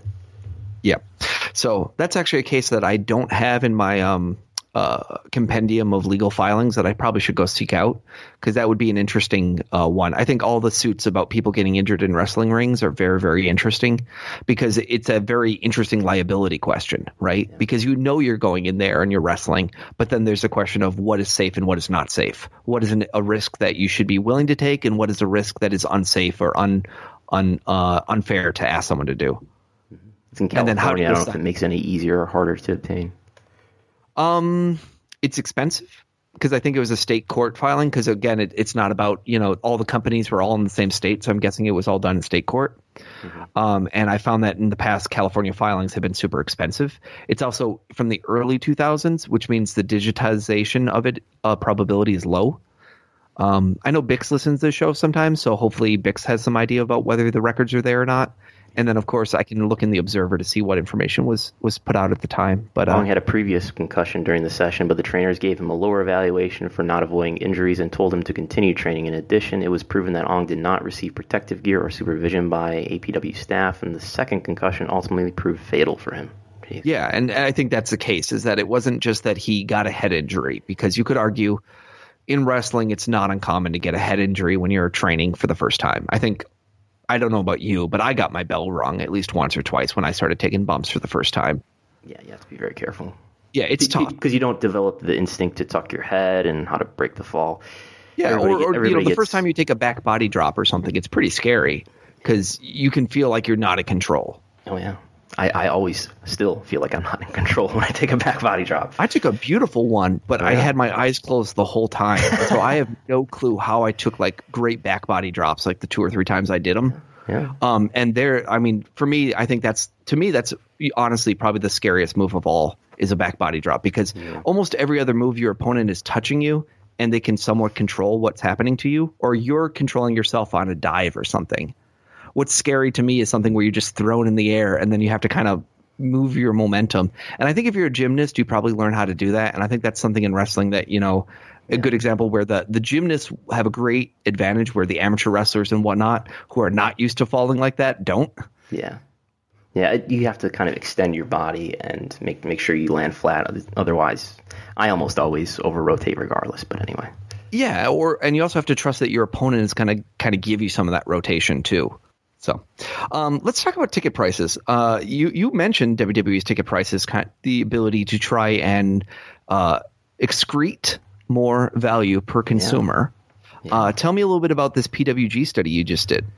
So I just went through the Internet Wayback Machine, which is the web archive where you can go and look at old versions of pages. And I just looked at a bunch of old versions, not all of them. I did this pretty fast, so this is not exhaustive. And this is not for every ticket price point that they've ever had for every event. But I went through PWG's event page and I, I got a bunch of ticket price price points for PWG going back to 2010 to the present. Um, th- this was brought on by uh, the recognition that PWG put their tickets on sale for their upcoming event. They're doing All Star Weekend on October 20th and 21st. That's a Friday and Saturday. And you could still buy tickets. It looks like for you could still buy GA tickets, uh, general admission ticket tickets. It looks like maybe the morning after the event, or at least 30 minutes after the tickets went on sale, which in recent times has been very rare because they've been putting tickets on sale at relatively high prices for a, an independent wrestling event, and they would sell out within minutes. You know, we heard stories. I've never tried, but we've heard stories about people sitting there at multiple devices trying to get tickets because they just go instantly. So the buttons, at least as of yesterday afternoon, were still on the website, but I was told by some others that pointed out to me that you can the buttons they just haven't taken down, but they are actually sold out. But the moral of the story here is tickets are not selling out instantly for PWG like they have in the past. And uh, and you, you built this beautiful graph where it shows what 2010 looks like all the way through 2017 of kind of like the average ticket price. Mm-hmm. So, can you walk us through what front row tickets look like over that time? Yeah, so let's just go through each year real quick. Like in 2010, front row tickets were $25 for PWG, general admission is $20. In 2011, it, it, it looks like it got up to 30 and 25. And then by 2014, we've got $55 front row tickets and probably $40 GA.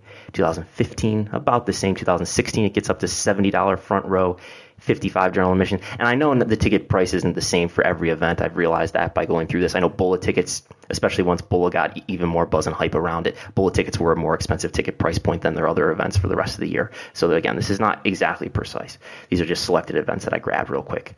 Uh, 2016, it gets up to 70, 55, 85 for front row, 65 for GA. In 2017, uh, the BOLA ticket prices were 110 for front row, 85 for general admission or standing room, and that was BOLA. Okay, it was a little lower for the All Star Weekend event that's coming up. Ticket 90 70, yeah. Were, were 90 for front row and 70 for GA. So, just to put this in context, what you're telling me is that between 2010 and 2012, your average front row ticket was between 25 and 30 bucks, and your average general admission ticket was 20 to 25 bucks. Yep. By three years later, we were talking about seventy to eighty-five dollars. So you know, almost three times as much on on front row, and fifty-five to sixty-five dollars. So probably about a little less than three times, and two and a half probably, times. And, and to know, they're probably in the same venue for all this. This is probably all the American Legion Hall, or if I'm, I'm not a PWG expert, but if it's not, it's a similar venue size, right? This is like 400 tickets or so that they're putting out. So in theory, you're saying that they're making somewhere between 2x and 3x on revenue compared to 3 or 4 years ago per show, but we don't know whether talent costs have increased uh, proportionally. You would think so considering the number of uh, considering who's been in the in the bolas and things like that. Like they've had Liger and Pentagon and Fenix.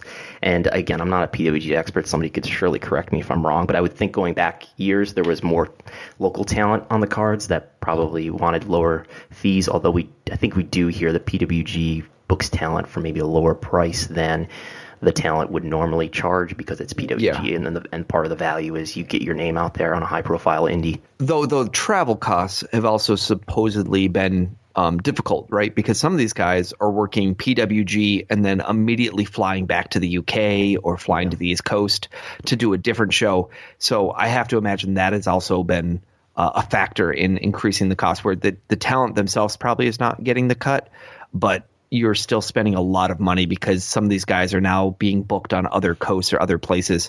And and I would even say the UK talent getting all of them in to California, that's probably not been cheap. Right.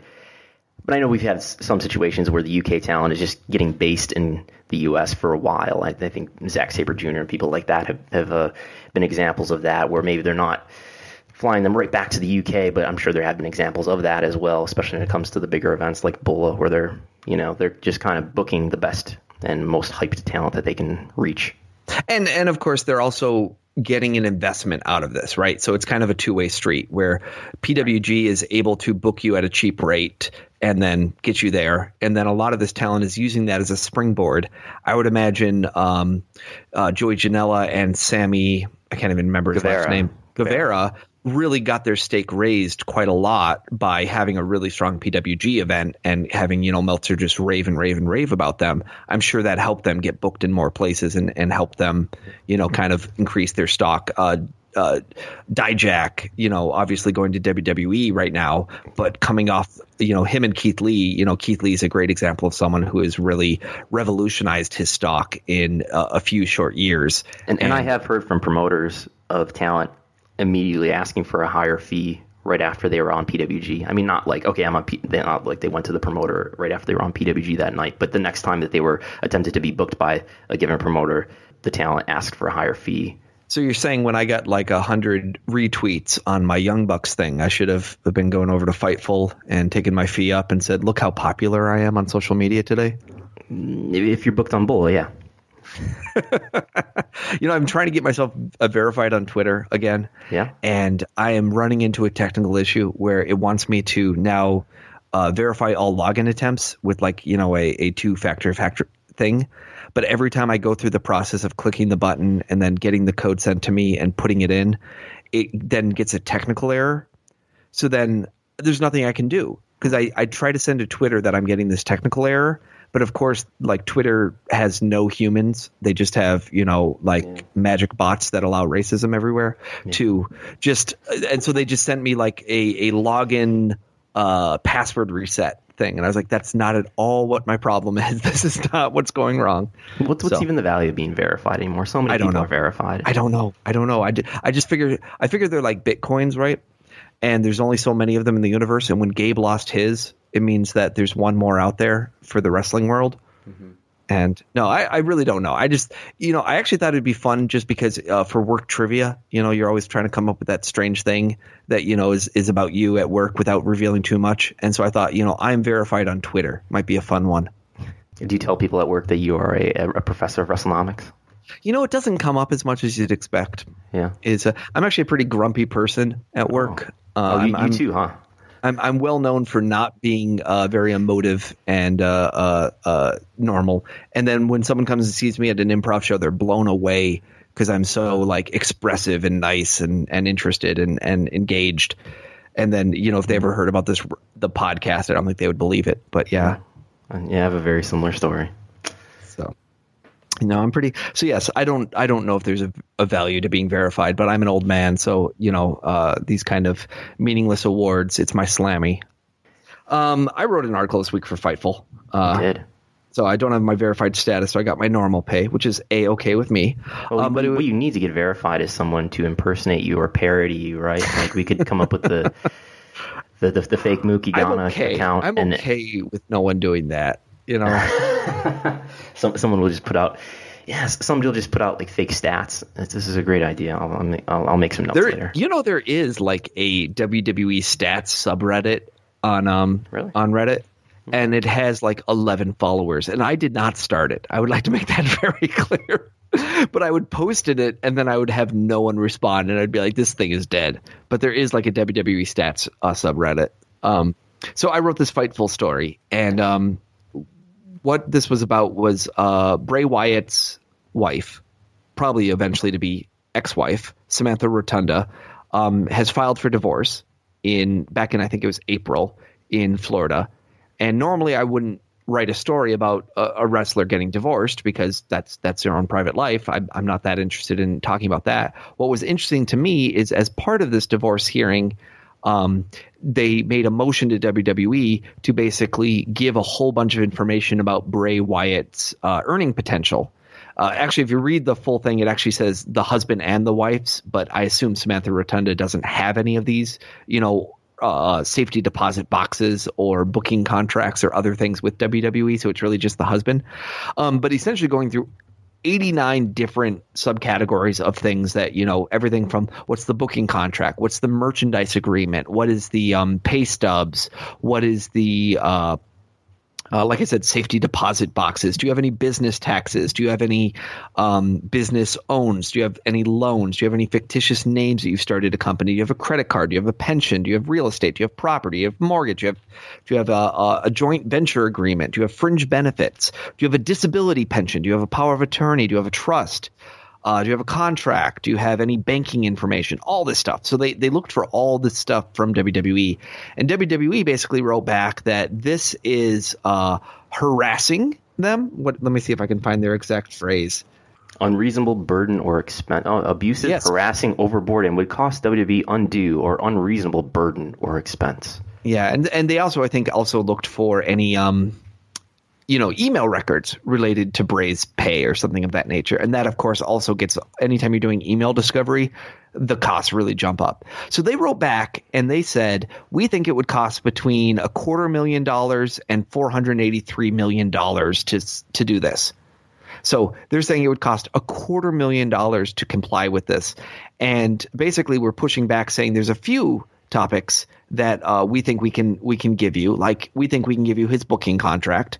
We think we can give um uh we we think we can give uh you the uh some some tax statements, you know, 1099s of what you've done. If you're not familiar with the US tax system, 1099s are basically what you get from your employer that says how much you earn from them that year but uh, we don't think we can give you, you know, a comprehensive thing to prove that we don't have any records on some of these subjects. Because that would be tough for them to prove in some cases that you know we have no records on this such a thing because you'd have to search through all your business records to prove you don't. Even though logically, no, you don't have Bray Wyatt's loan doc- document for this or that. I do imagine, you know, if you think about it, if you've ever gone out and gotten a loan or something like that, they ask to verify your income, and oftentimes they, they contact your employer. So there are probably cases where you know you you're going to see revenue streams where WWE has a record of a, a corresponding thing that someone could have done that in theory they could hide from their husband or wife. You know, if you got a personal loan and you used WWE to verify that loan and you never told that other person about it and it's a secret bank account, WWE might have some record that that bank account exists. So it's You know- not you know, as, as they're they're claiming here it's going to cost them about two hundred fifty thousand dollars to four hundred eighty three thousand dollars to to produce this. And maybe we should just extend an offer to WWE. Say, hey, I know I know you got this request here, and it's going to cost you a lot of money. But if you just turn over all of your records to Chris Harrington and Brandon Howard, we'll go through it for you, and we'll you know alleviate you of that cost. I don't think it's going to happen. They filed. So what happened is is that basically WWE was balking. Uh, Samantha's counsel in Florida filed a subpoena. WWE didn't want to, you know, comply, so they they sued in Stamford court, basically comply with the subpoena. It's the same thing that CM Punk did. And if you recall, the costs that they quoted in the CM Punk article um, were not actually all that different. Um, I think they said that it would cost uh, two hundred and forty-one thousand is the final amount that they they said Punk had to pay, and then he had to pay half of that. But that's how much they said it would cost. And they said originally the cost of, of complying with his subpoena request was one hundred eighty-three thousand to four hundred and forty-three thousand. So um, in the end, basically, it was very similar amounts of money for what you know they, they said these different compliance costs are. And I personally think that's the key. If WWE had told Samantha Rotunda's um, counsel that this was going to be super cheap, and Punk's counsel found out about it, he could have probably come back and said, "Hey, by the way." Uh, why are you giving preferential treatment to this person and giving them a low cost for subpoena compliance when mine was was super high? And so I think a lot of this is just going back to they're in a corner that now that and of course they, they gave out that estimate of how much it would cost before it was going to be in Connecticut law, but um it, that they had to kind of be consistent with the way that they're treating different people. So a lot of this is not necessarily that they want to bankrupt her or they want to hide this information from her, but based on the broad nature of the request they made, they use the same way that they estimate legal costs. Now, you can argue they estimate legal costs way too high, that they should be using contract employees or contract lawyers instead of the high price $600 an hour lawyers to deal with a lot of this stuff. They could argue that pulling the booking contract and the tax returns probably would take a very small amount of time. So, so what I get from this is because they're trying to evade and intimidate CM Punk, they have to try to evade and intimidate Bray Wyatt's ex-wife to be. I, I would say because such a broad request was made of them, they have to interpret it in the same way that they interpreted the CM Punk one. If she comes back with a very narrow request, I think it would work out better. And I'm not I, I haven't talked to any divorce divorce lawyers on this yet, but I wouldn't be surprised if the list of all these 89 things that you know they're looking for, that's a common thing you ask a business to do and most businesses just say I have no information about this.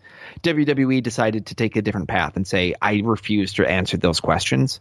So I think if you narrow down that list to like they said the 25 items that they thought they might have something on and you get even closer, WWE will probably be able to comply with the subpoena for a much lower cost than what they're estimating. Their high estimate was, of course, if they were to try to comply with every part of this entire request. But are they So- trying to put the expense on Samantha Rotunda as as just like they're trying to put the expense on CM Punk? That will be a question that we'd left to be to seen. Um, in theory, in the other case, the judge made a ruling that said we think you have to pay fifty percent, and then they went ahead and they did it, and then they said here's fifty percent of the cost, and then Punk came back and said, well, you're including the cost of fighting the subpoena. You're including all this high priced labor, and I think the real cost is only about twenty five percent of what you've you've submitted, is what is fair, and so they'll negotiate a settlement of how much Punk owes until I right now this is a brand new case. There hasn't been you know a judge's order about what it is. So in theory, right now they don't have I don't think standing to you know put a bill to Samantha Rotunda. But I think in time, yes, there could be some uh, costs that they they uh, associate directly with her, and that a judge would find, okay, this is how much of this you have to burden, how much of the burden you have to cover. Um, everything was filed on the 22nd of September. And uh, like I told people, if you go to the Superior Court case lookup for Connecticut, you can just type in party search, a party name, and you type in World Wrestling, and it will show all the cases that they have against them that have been digitized. And most of those cases are closed; they're old cases, and a few of the cases um, are not. And so one case is the Punk case, um, is not technically closed. You could say it's he he basically appealed. You know, I want to pay only twenty five percent instead of the full amount, but he never really got an answer back from them on what they were doing on that. Because I think it was a non-arguable thing, but it's possible that there'll be some response from the court at some point. Uh, Rotunda's thing is going in court now. We'll see where, where that lands. I imagine at some point WWE is going to reply to this, and then we we expect. I think the third case that's active right now is there's a um a, a staffing dispute where WWE basically like used a contract firm to hire some people. And then what oftentimes happens if you hire from, you know, a, a, contract firm is that you make language that says, if I hire this person, I have to pay you a, a percent of the money that they make. And so they're basically in an argument with the staffing firm over whether or not they have to pay for some of the people they hired because you, you always have the incentive of the company that kind of tries to work around the staffing firm by saying, hey, I'll give you a full time contract, but I'm not going to pay your recruiter. Yeah. So, So- this is this was a complaint that that was found, right? That's that's what you call this document. It was a complaint. Yes, they filed a complaint. It's called Rotund- Samantha Rotunda versus World Wrestling Incorporated. It is a. Hmm, let's see if I can find any other information. And um and and you obtained this because you have super secret sources that provided you with this information, right? This is something that no other writer could have ever discovered. Is that true? No, I, I just went to. I I check on the Punk lawsuit about once a week, and I just went to Connecticut and typed in World Wrestling, and so this stuff showed is up. publicly out there for and anybody could have found this. Not only that, it's free. Like you don't even have to register. Every filing is just there on the site. You just click it, and the PDF shows up. And it was the same with the Punk stuff. I couldn't believe it went for months on the Punk stuff, and nobody noticed it. So it doesn't always show up on the search engines, but you just have to go to the actual court and type in party name. And what's great about Connecticut is all the counties in Connecticut are on this. So it's not even something where in Florida and in Texas you kind of have to go county by county, which is a real pain. And there's But probably not here- that many counties in Connecticut, right? Small state. Uh, no, I don't think there is. And also, this is the superior court. So, you know, I'm sure there is some, you know, if I was looking for civil actions, there might be some civil action where I might have to go court by court. But, you know, people don't usually sue WWE on that low level. And you can see some of the other cases that have happened here in Connecticut uh, with WWE. Um, like Stephanie McMahon kind of had a stalker. And so, oh, really? yeah, you can see a whole bunch of cases there of this uh, uh, Cecilia Levy versus Stephanie McMahon, and you'll see like six or seven cases there, and and those have been really, you know, it's pretty clear that it's just someone harassing harassing them very much, you know, someone not in their right mind. And so the court's been throwing those out, and I think they have a restraining order even against the person. There's the CM Punk case. There's a um, there's WWE versus Axum Billiard Supplies, which was a company that was uh you know supposed to make WWE billiard balls, and I think didn't pay. Um, there's uh the the original Raven versus WWE case, uh, the independent contractor one from a number of years ago. Uh, there's Digital Blue, which I think was a, a company that was maybe hired to do like a, a website refresh for WWE, and I think they got into an argument over payments. There's a um, a staffing argument where um, it, actually one of the cases I actually went much larger, and I think it might have started off here though. It was a woman who basically uh, complained that her supervisor was harassing her like by text and it was this whole case about sexual harassment in the workplace and then firing the person and then firing both the employee and the supervisor and then kind of arguments about whether or not you can be fired for performance related behavior if your supervisor was also sexually harassing you This is And in if- WWE. yeah and Ooh. if maybe you um if maybe you you did at some point I don't know. There, there might have been there might have been a relationship there or not at one point. I'm not even sure. But there, Well, that been sounds consistent with things I've read on Glassdoor. yeah. So there's there's stuff like that where there's and again, this is people that work in WWE headquarters. This is not wrestlers usually suing them, though some of these are wrestlers that I'm mentioning here. But a lot more of these cases are about the routine business. You know, I'm a staffing agency. You hired someone that I gave you a referral for, and you didn't give me the amount of money that was guaranteed on the contract for me to get as a percentage of their starting fee. Yeah. And, so you're right in here that it, it looks like Samantha Rotunda will probably be given 1099s and Bray's booking contract. But, Which but- WWE themselves said they will probably supply. yeah. But do you think we'll ever see those things released to the public as a result of this litigation? I don't know. You know, it's possible if it's filed in such a way that they forget to redact it, or if they forget to, um, uh, uh, if they make a reference to it, you know, and then they try to seal it, and then it's sealed, it might go away. But there's always that possibility before it gets sealed, it would be there. WWE's really, really, really good now about s- filing sealed documents. Yeah. Um, Do or you think that has anything to do with the fact that there's people like you and Bix lurking around? Yes. Yes. I think I think they they I think a they there no but I would say more than that. Do you don't you think everyone else in WWE wants to see what Bray Wyatt makes? Right? It would be of interest to the rest of the workers. Yeah, I mean, it's one thing to know what Brock Lesnar makes. It's one thing to know what John Cena makes. But if you're Bray Wyatt, there's a good argument if you're Nakamura and you see what Bray Wyatt makes, you might argue I'm worth more than him.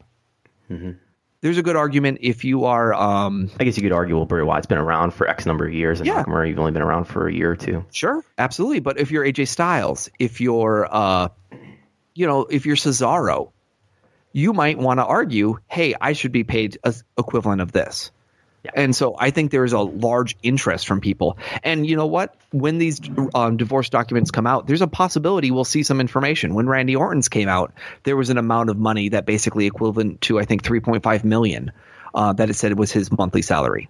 And that's part of the reason that this case is happening. Is I think in the past some wrestlers have been able to sometimes establish an artificially low salary um, for what they're being paid, either by saying, "Here's my downside guarantee. This is you know how much they owe me," which you know for a lot of these guys might be a million bucks, or less than a, I mean a lot less than a million bucks for a lot of these guys. And But- because they're independent contractors, they are having to pay all of their travel expenses. Well, their their hotel expenses, they don't have to pay for flights, but they have to pay rental car fees and uh, Yeah, and yeah. hotels and food and things like that. But my point being, they, they can basically say, well, here's my booking contract. It says I make no more than two hundred fifty thousand dollars a year, and that's not true. It's saying I make at least two fifty a year plus, you know, what I really make. None of these guys on the main roster are making downside guarantees. They're making what they're really making, and so part of it is that she's saying it's hard for me to prove what my they're, husband. they're not just making downside guarantees. Yes, they're they're getting fees every time they work a show, a TV, whatever it is. Yes. And then on top of that, it's tough to say because you also have to establish earning potential, I believe, in a lot of divorce cases. We have to say, this is how much I think this person's going to make in the next few years. And also, what is their revenue right now? And to say, what is what is indicative? You know, is it today's revenue that's indicative? Or is it, you know, when he was in, in um, uh, Florida, you know, championship wrestling, FCW, is it really fair to count that as what he is? Because now he's going to be making this for the next couple years, you know, that sort of thing. So I I think a lot of this is just around trying to establish, and you got to admit, it's tough to understand how all those streams of revenue might affect someone because they might have a merchandise agreement that's different than what their booking contract is. And, you know, a lot of these revenues might be delayed long periods of time. You know, the video game royalties when they come in, they only come in once a year, and that could be, you know, of well, I shouldn't say they come in once a year, but usually we see them hit the WWE profit line only once a year. Then they're paid out to the guys. But uh, that sort of idea, just being that, it, I think she's, I think it makes sense why they're doing it. I, I feel really bad that putting this case together. I, I got to tell you, I really struggled with whether to write this story because I don't want to see a person with small children who's in the middle of divorce their name plastered on the front of wrestling media. Yeah.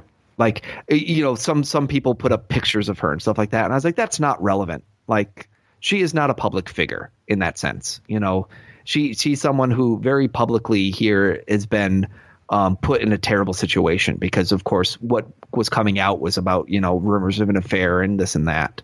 Yeah, and, and, and wrestling media and wrestling fans can be very rabid and the comments yeah. can often be not so nice to say. Yeah, and and and the other part of it being that you know it's about divorce, and people are very passionate about uh, what they see as in, in injustices they see in the child support, alimony, and divorce court, and so a lot of this is people you know really.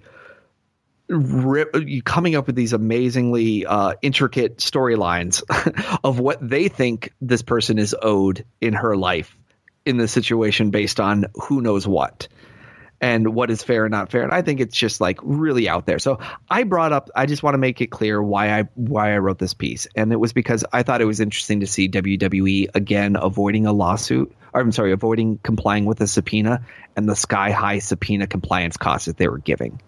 And that they were using very similar sky high subpoena compliance costs as they did in the punk lawsuit. And if you I, think about, I did not want to but I and I just wanted to say what all the information it just proves to you that it is tough sometimes to understand how much a wrestler is making because even there's no one document that might clearly illustrate that mm-hmm. today's world. And if you think about the the promo that Vince McMahon did when he was with Kevin Owens, and obviously a, a promo is just a promo, but I you know this reminds me of that line that he says in there is that the, the system is made to benefit people like me and not people like you. It's meant meant to benefit large corporations and not uh, more more vulnerable individuals and that does seem you know to have some truth to the subject that we're talking about here it, it, does look like they're just trying to intimidate people who have fewer resources than they do. I linked to our vince mcmahon uh, promos episode as part of my uh, article that went live. And uh, i do see a little spike that happened on that day and I, I, I just pointed out that you know Vince McMahon said in that promo, "Hey, I've never lost a lawsuit." And at the very end of my article uh, about this piece, I just kind of pointed out, well, you do have the Jesse Ventura royalties case, they lost. The Charles Austin injury suit, they lost. The trademark case over the letters WWF in international court, specifically in the UK against uh, the World Wildlife Foundation, they lost. So I mean, they they. they they have to comply with these in the end. And the fact that, you know, it's going into court here just says that her her lawyer is very serious about this. Oddly enough, Bray doesn't seem to have a lawyer listed on the Florida proceedings, which really surprised me. And that was actually something the first thing when I did ask a divorce lawyer or a lawyer about this from Florida, that was the first thing they said to me is it's weird that the respondent here doesn't seem to have somebody listed. So I don't know if that's a sign that, you know, maybe they're trying to reconcile or whatever it is but it's uh that was just interesting to me so i'm going to keep following this from the standpoint of for subpoena compliance costs i'm very curious to see how wwe deals and of course i'm interested in whole in contracts with wwe and there is a possibility that bray's contract or a a version of Bray's information will come out, you know, be it not the contract, but he earned approximately X dollars in this year. I think that will be very interesting to us because I think Bray Wyatt is a very good example of someone who is that tier two guy. He's not the the man, but he is treated as a very top tier guy. And there's a lot of other people that are probably scrambling for that spot. And if we're trying to establish how much does a guy like that make, he's probably a really good example of a person to look for. I think the most interesting issue here is again that this points to a larger injustice in the legal system, and that if you try to get involved in a litigation with a, a larger entity, who this is a, in this case it's a billion dollar corporation in WWE, they have way more resources than you do, and they will they have a lot of ways that they can evade and intimidate you from getting what you want. Um, even if you maybe have a legal right to get it, it looks like Peter Thiel and, and Hulk Hogan, you know, funding Hulk Hogan's suit against Gawker. But I, I, I take a little less of a hardline stance on it. I think there is a large compliance challenge that you have when you're being served with this because you're a major many billion dollar corporation and you're trying you're being asked to search through all your records for information. That's tough because it's tough to prove a negative, right? It's easy to say here's Bray's booking contract, but it's very tough to say I have no evidence that Bray has a safety deposit box. Yeah. Because to do that, you have to search through all your records. So there is a compliance cost in doing this. And I think WWE, what they basically came back with was, we think there's some reasonable things for you to ask for. Because she, Bray Wyatt, by far, is hardly the first wrestler to be divorced while working for WWE. John Cena did it. Randy Orton did it. A lot of other, you know, people have done it quietly, and we've never heard about it. Um, but I mean, let's say if, if Wyndham Rotunda was the co-owner of Joe's Sandwich Shop down the street there wouldn't be as many barriers to getting the information that she's trying to get. Right. But what probably happens is that Wyndham Rotunda is not listed as the owner. He sets up an LLC. That LLC then goes and registers this. And if you don't know about the existence of that LLC, you're in trouble. And so I think the theory is that we can, you know, follow the money by finding like when you look at some of these contracts I have uncovered, like Brock. Brock Lesnar actually didn't sign the booking contract. Well, he did, but it, it was signed with his LLC. Same with Perry Saturn. Same with I think Scott Steiner. They would sign contracts with their limited liability companies that were the ones that were getting paid rather than the wrestlers. And I think it was a tax scheme, to be really honest, is that it's a way of, you know, kind of moving the money around in such a way that you can deal with it. But you can also imagine there are cases where that doesn't make a clean trail between social security number XYZ and wrestler. So th- that's what you're looking for in a divorce thing. I'm sure this is the standard template that they use. It's just that they ran into a company that very much uh, has no qualms about throwing the brakes on. And I made kind of a, a, glib comment on the Voices of Wrestling Twitter where I said, you know, they're they're spending two hundred fifty thousand dollars to protect Bray. That's not true. I, I, don't think they're necessarily taking sides and trying to protect Bray because I think they're trying to comply with this. But at the same time, they're trying to slow the roll for sure. You think this will have any? We'll see any uh, any evidence of Bray being treated differently in the booking because of this. You know, I think we will see people infer that Bray is being treated differently in the booking because of this. I think if I had uh, had never broke this story and it never came out, and, and then I told you about it, nobody would have just suddenly said, "What happened to Bray Wyatt? Why is this going on with him?" You know, I do think um, I do think he's having a bad year. I think not only has his feuds been s- s- kind of stuck, but I think you know I imagine personally he's having a really bad year, and this is not a great great time for him in general. And so it's interesting to see that the company doesn't seem to be saying, "Hey, go work out your problems and you're off television." He's still a big star, and they're still using him a lot. Mm-hmm. Um, the other lawsuit update I'll just give is is on the Bagwell Levy royalties case was interesting. They, they filed a joint status update, which is basically where both sides agree to what they agree on. And one of the things that came on, which I thought was interesting, was they're saying that there's 253 performers who entered into a booking contracts containing the other technology clause between August 1996 and April 2004. So over that, you know, nine year period, maybe eight year period really because it's just August to April. Um, they're basically saying there's about 250 people that in theory could be in one of these classes that would be eligible for the royalties. And again, this is going back to my discussion about how limited some of this royalty stuff is that it's really for people that have certain contracts that were not then superseded by other contracts. And even that 253, I think a lot of them they say were superseded by other contracts. And so, of course, Bagwell Levy's team right now is trying to get that list of 253 people because to them, that's 253 potential plaintiffs. And WWE is very much trying to kind of keep it away from that discussion, saying you, you're not asking for them. I've given you examples of their contracts. That's all you really deserve to have. I'm not going to tell you how much these people earned or whatnot.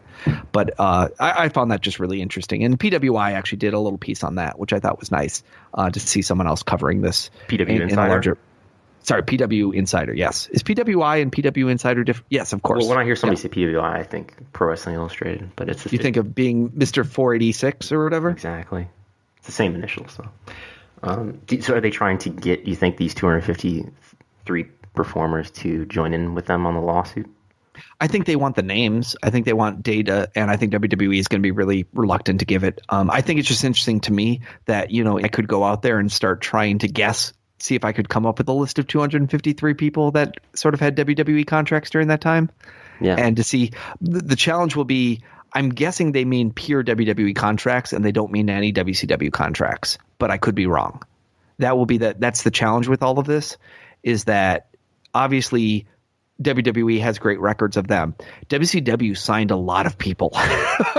you know, the, Yeah. the, the discrimination lawsuit proved that. I have I have payroll records for hundreds of people from the discrimination lawsuit, and so uh, I, I'm just not clear. I would have to go back and read that joint status update to see whether or not it's only WWF performers from that time, or whether this would include people like um, I think his name was Jacob Strausses, who was like a, a guy with like the largest arms in the world that WCW signed for a short period of time. And he never wrestled, but you know, he was part of the power plant.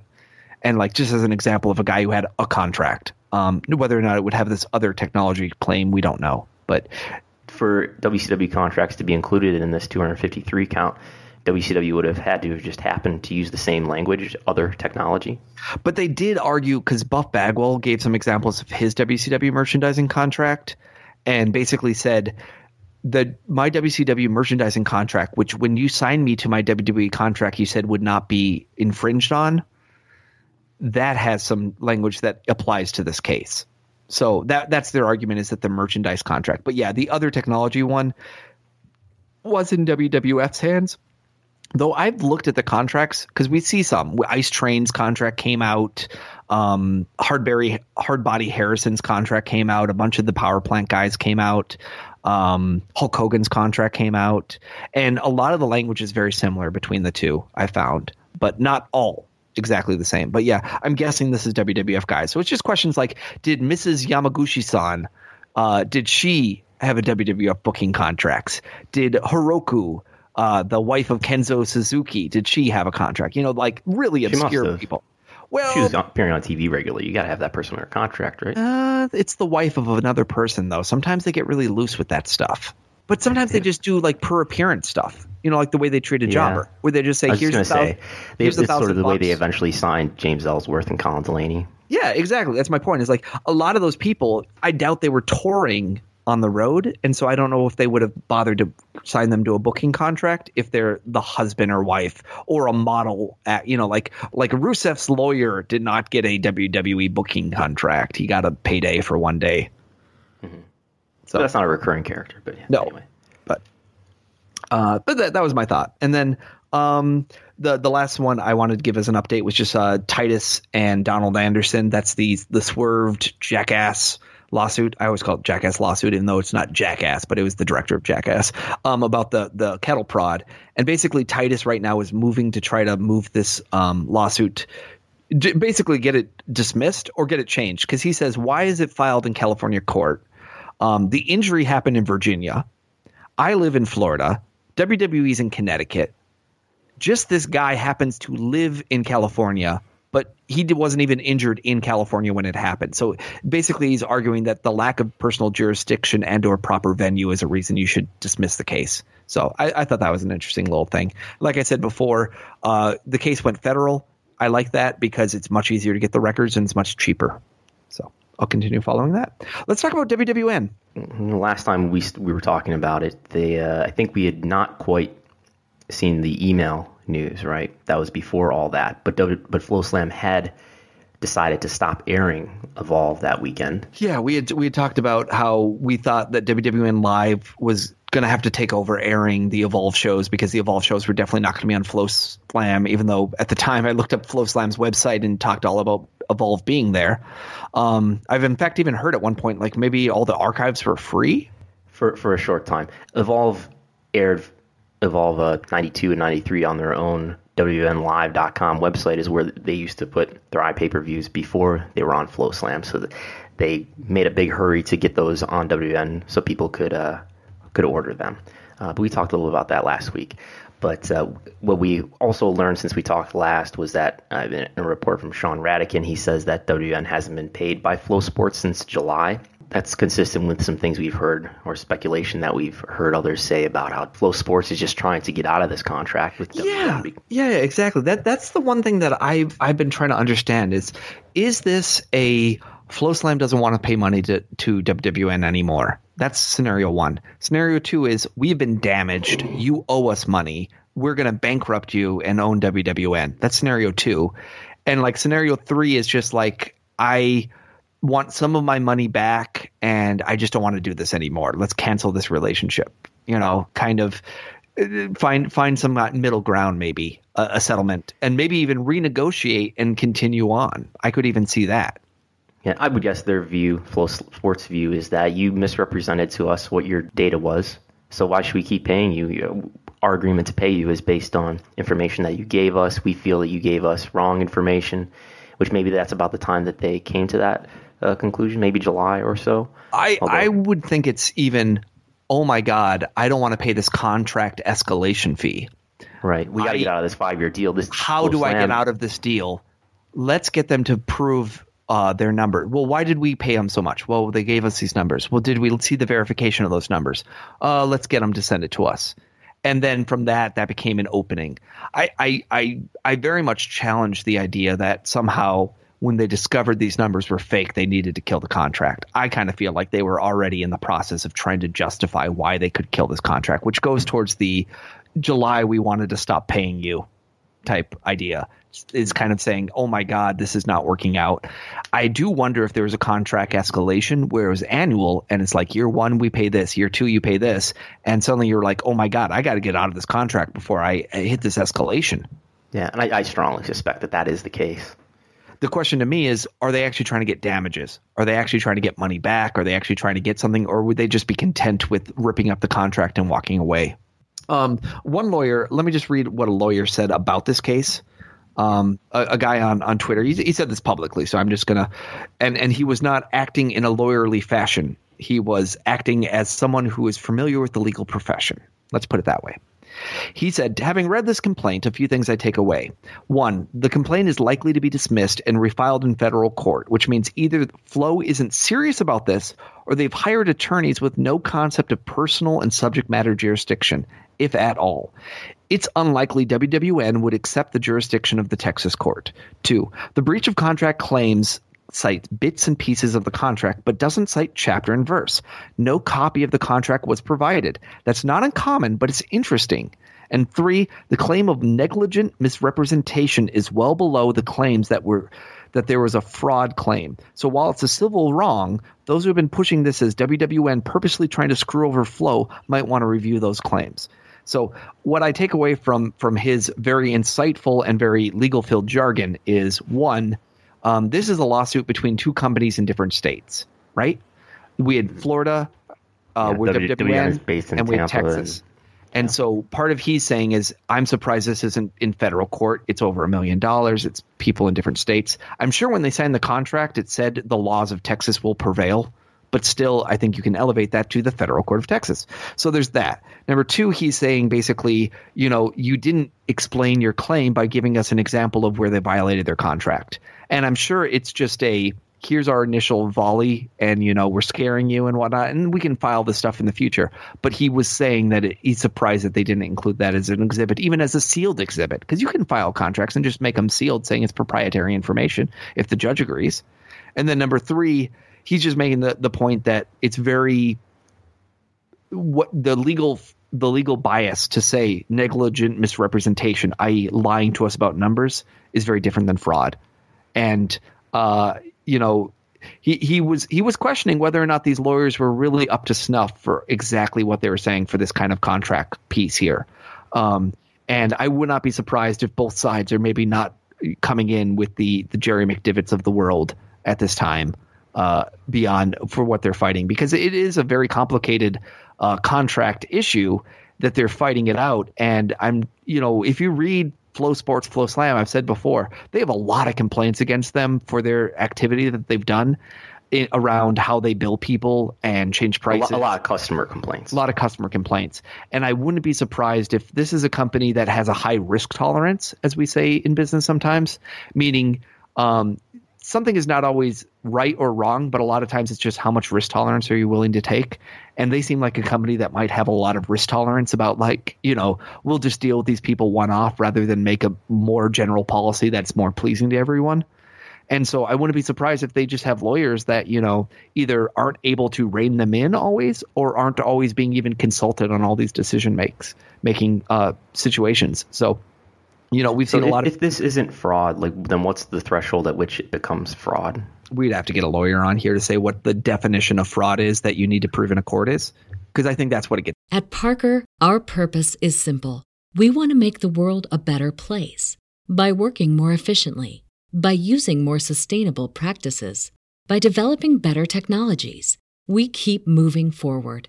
With each new idea, innovation, and partnership we're one step closer to fulfilling our purpose every single day.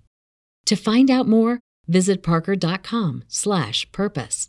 Parker, engineering your success.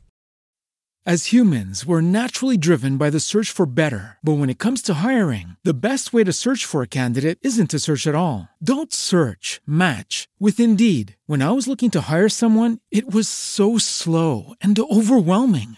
I wish I had used Indeed. If you need to hire, you need Indeed. Indeed is your matching and hiring platform with over 350 million global monthly visitors, according to Indeed data, and a matching engine that helps you find quality candidates fast. Ditch the busy work. Use Indeed for scheduling, screening, and messaging so you can connect with candidates faster. And Indeed doesn't just help you hire faster. 93% of employers agree Indeed delivers the highest quality matches compared to other job sites according to a recent Indeed survey. And listeners of this show will get a $75 sponsored job credit to get your jobs more visibility at Indeed.com slash podcast. That's Indeed.com slash podcast. Terms and conditions apply.